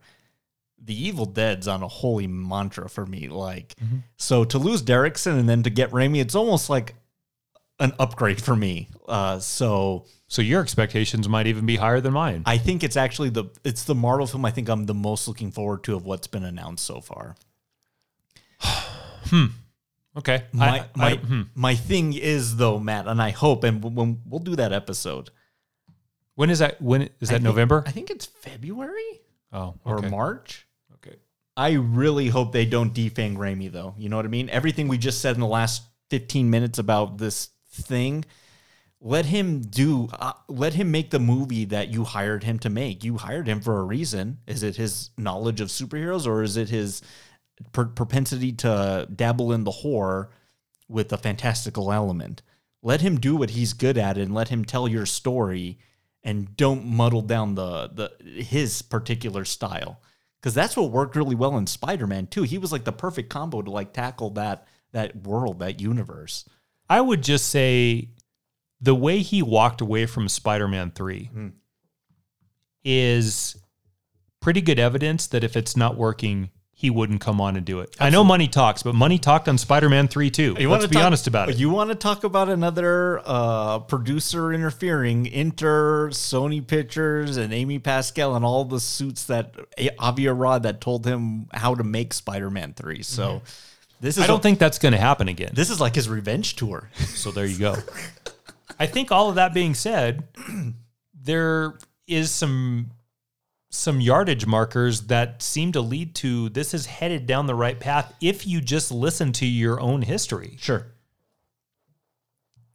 And if there's the horror element that Nightmare and Mephisto might lend itself to, Sam Raimi's a good choice. I'm on board. Yeah, I'm I'm really looking forward to that. And then the Scarlet Witch is in the fold. Like I'm interested to see how these characters, Rachel McAdams, if they're coming back, and Tobey Maguire. see you see what I mean. Like we're getting into the weeds with like established other multiverse film properties. So How they do that though could be something as a snapshot of time in his mind or some version of a travel through a dimension. We'll see how they do it. But we're gonna see Strange before that film We are. in Spider Man. No, no, far from No Way Home, something home. Week of Christmas. December He's 20, right? I think he's. Again, there's been no trailer, and I'm taking everything as rumor at this point. But I think his role is going to be pretty substantial in that movie. So uh, we'll see. We'll see him before his next film, and so we'll, we'll definitely know where Strange stands after those two. Is he the new lead of the team? What is his role going forward? We'll we'll know by March. yeah. this film uh, was was was fairly profitable. Again, I mean, the, the this is again why the the money machine, the factory element. I mean, it's proved itself because off of a one sixty five million dollar budget, it can do almost seven hundred worldwide. So, whoever thought something like Doctor Strange could bring in that much money? But like because people go see the brand now, they go they, they want to see the next adventure and. They, they did a good job in getting this one to the screen after its tr- crazy history to get there. Matt, what's your favorite tasting note of Doctor Strange? Uh, the battle on the brain against Dormammu. That looks really great. I love that bit. It's just I, I, we stopped and looked up some Peter Max stuff for a few minutes, and I'm not one to ever just sort of be awash in the color on screen. That's not my deal. But it is in this one. I sure did like that. I think that's mine too. I think it's I like it because it's just such a different fight for villain and and or hero and supreme bad guy. Usually it's like a huge fisticuffs or a lightsaber battle or Godzilla versus Kong. Like it's so bombastic at times, and here it's just so simple. It's almost it borders on the comedic. Him returning time after time and dying in a multitude of ways. Uh, I yeah, I really like that. I thought they handled that uh pretty well. I wonder if we have the same one here. What's the moment of Doctor Strange? Uh, I kind of shrugged my shoulders and cringed a little bit when the windshield shattered and his hands were eviscerated on the auto accident. Oh, that's mine too. I mean, I I tried to think too. I was like, in the totality of Marvel comics, other than Doctor Strange or uh, Bruce Banner being blasted by a gamma bomb in the middle of the desert, man, I think Strange got dealt the worst hand in this. Uh, him and Stark, uh, per- pretty bad. I mean, Steve Rogers is lucky he got to like do a serum and got like super ripped. Yeah. These guys got into like gr- gruesome injuries of, and then it's how they deal with them. So, thought that scene was pretty crazy, like Yeah. pre- pretty well done. Yeah.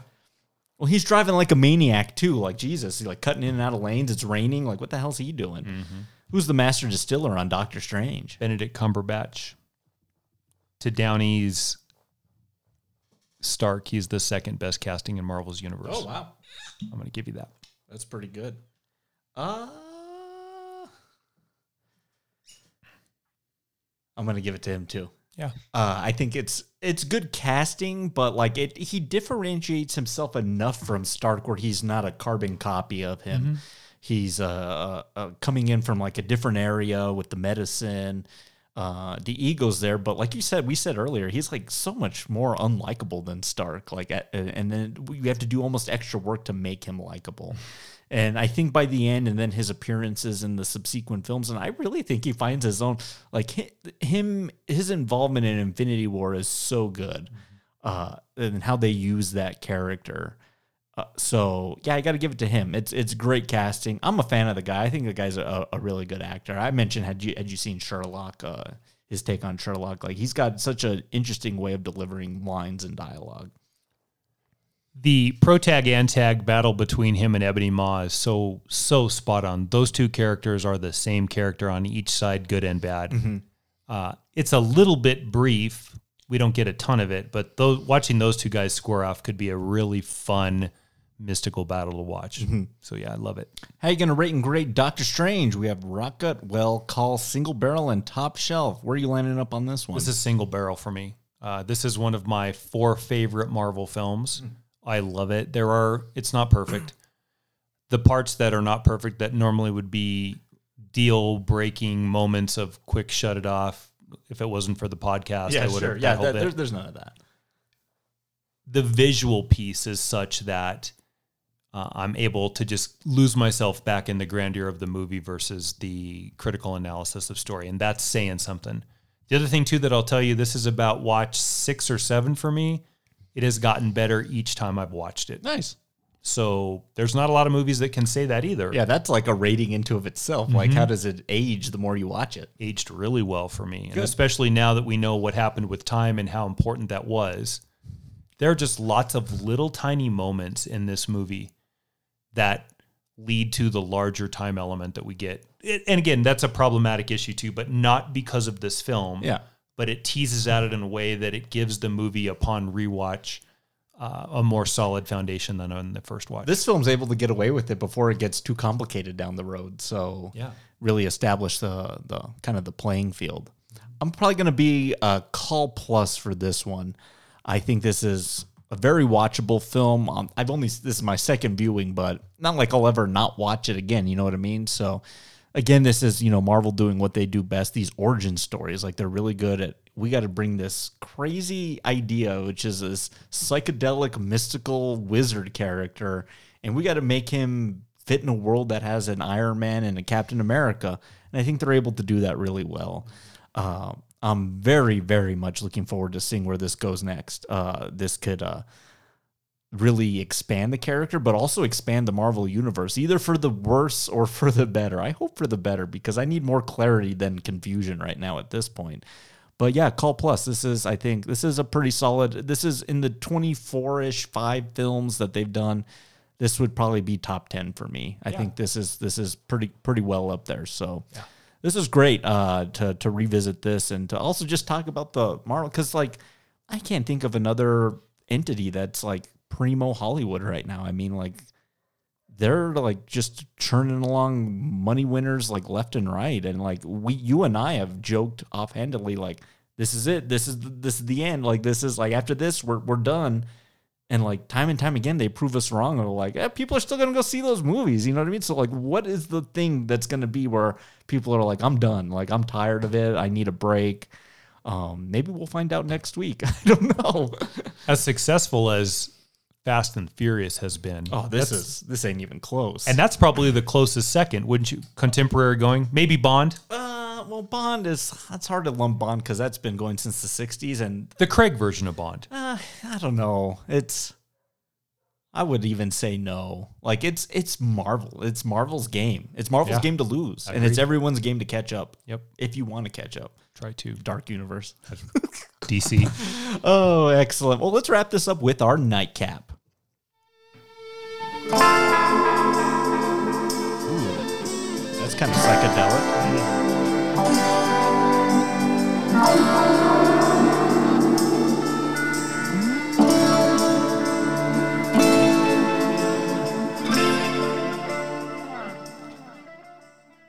Alrighty, in honor of Mr. Mads Mikkelsen, who, like we just said, is he's so good at playing the villain characters, the villain element in a lot of whether it's Casino Royale or Hannibal or upcoming as Grindelwald in the Fantastic Beast franchise.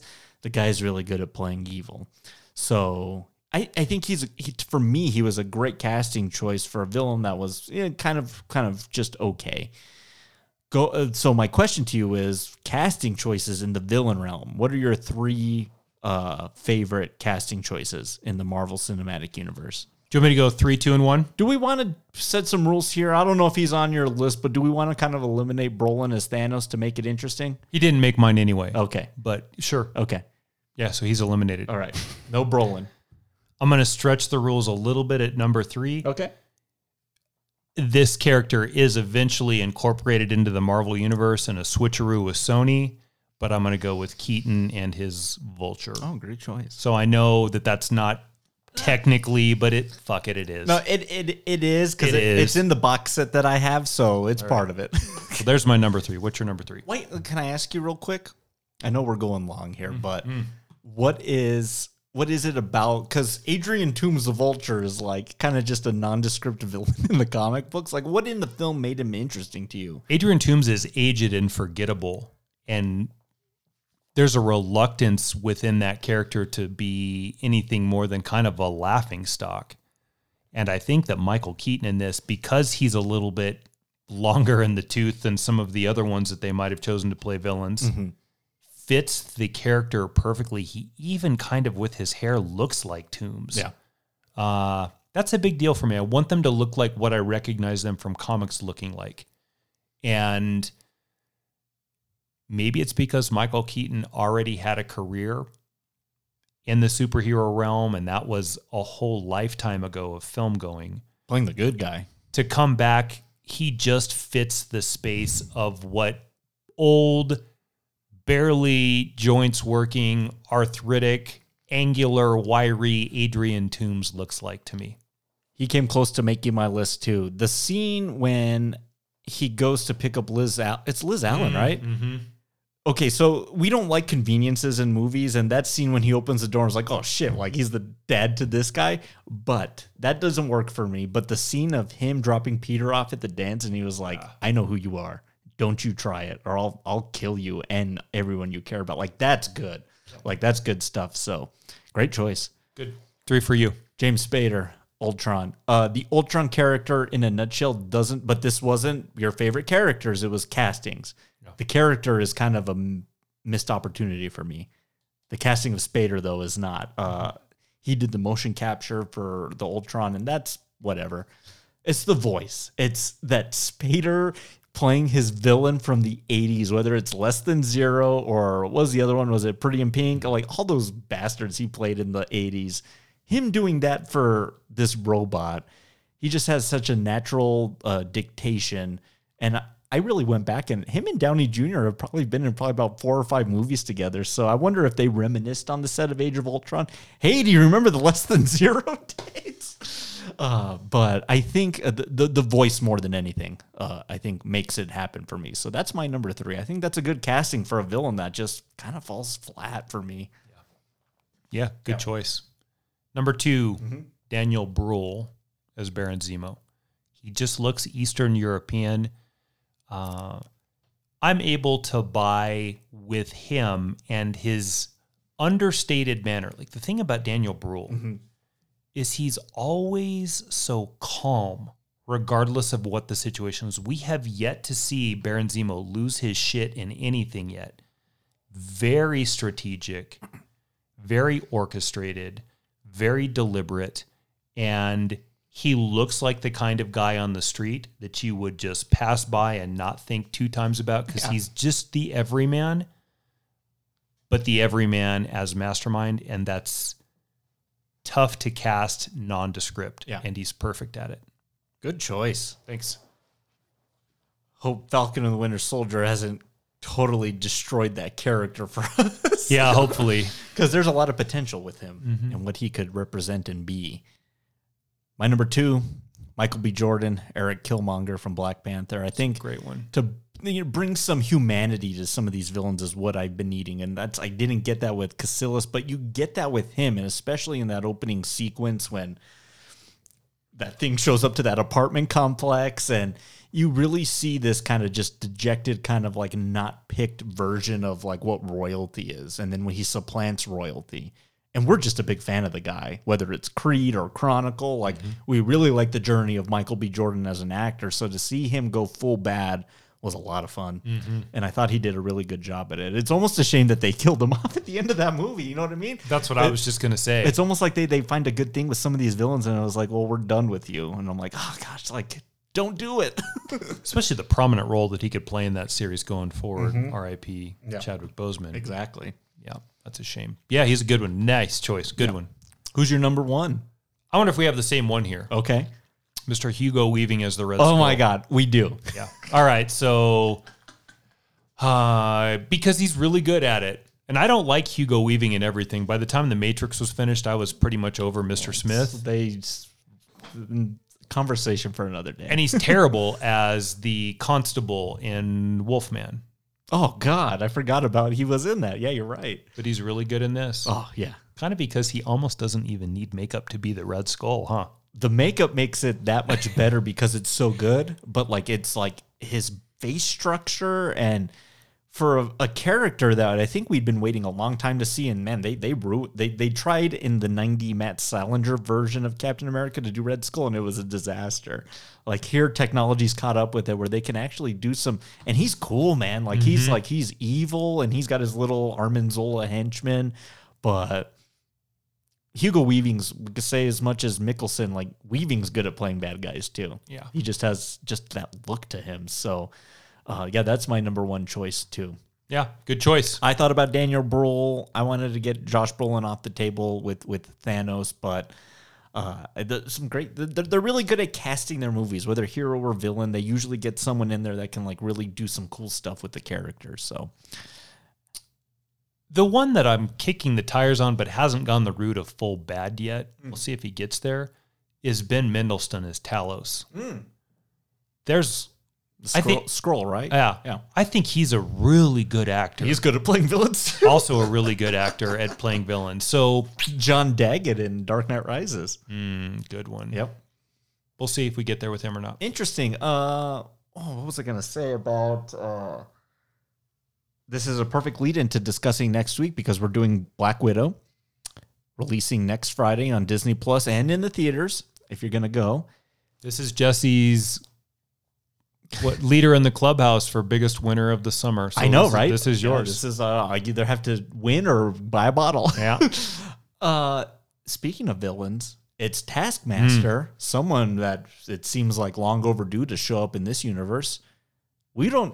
They've been very tight-lipped on who's playing Taskmaster. I wonder if that's going to be like a good reveal and like it's like this really prominent actor. You know what I mean? It's Tom Hanks. That'd be crazy, wouldn't That it? That would be so weird. but I think it's. I think it'll be someone substantial. But James like, Franco, oh no, he's it's no way. persona non grata. Yeah, exactly. Uh, he, uh, I think that's interesting though. You know what I mean? To cast a villain and just like we're not going to tell you who's playing them. So there's some secret in the works over there. But I'm looking forward to Black Widow. I want to see. I know it's a prequel of sorts because she's dead also. But I want to kind of see how they establish this espionage world. That seems like some untapped potential of the Marvel universe that I'm down with because it's been so bombastic for so many films the last few entries. It's been so worldly and uh, cataclysmic, and this like this seems so simple. You know what I mean? And I'm down for some simple right now. So this is a world I'm, I'm ready to get into, and let, let's see what let's see what they got to offer us.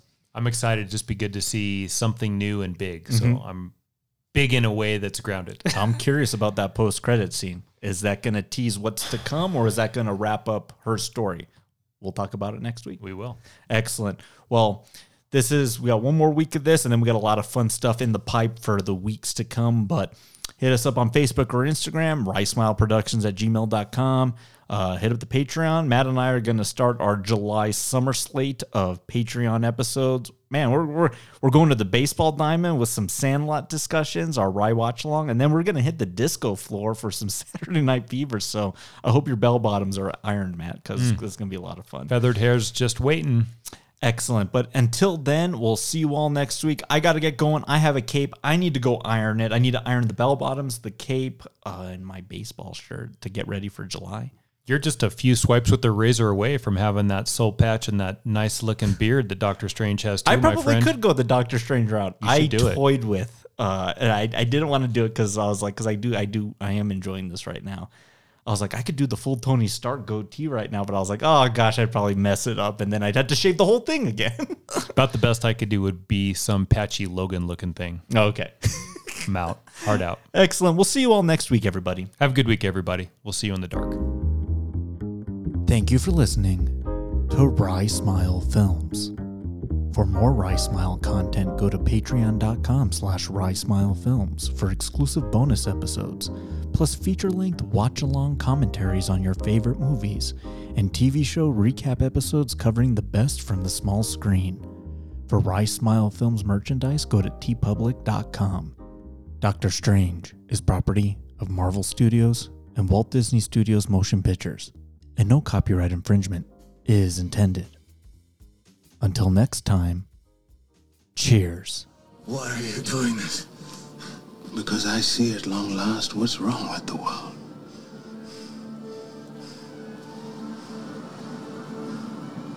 Too many sorcerers.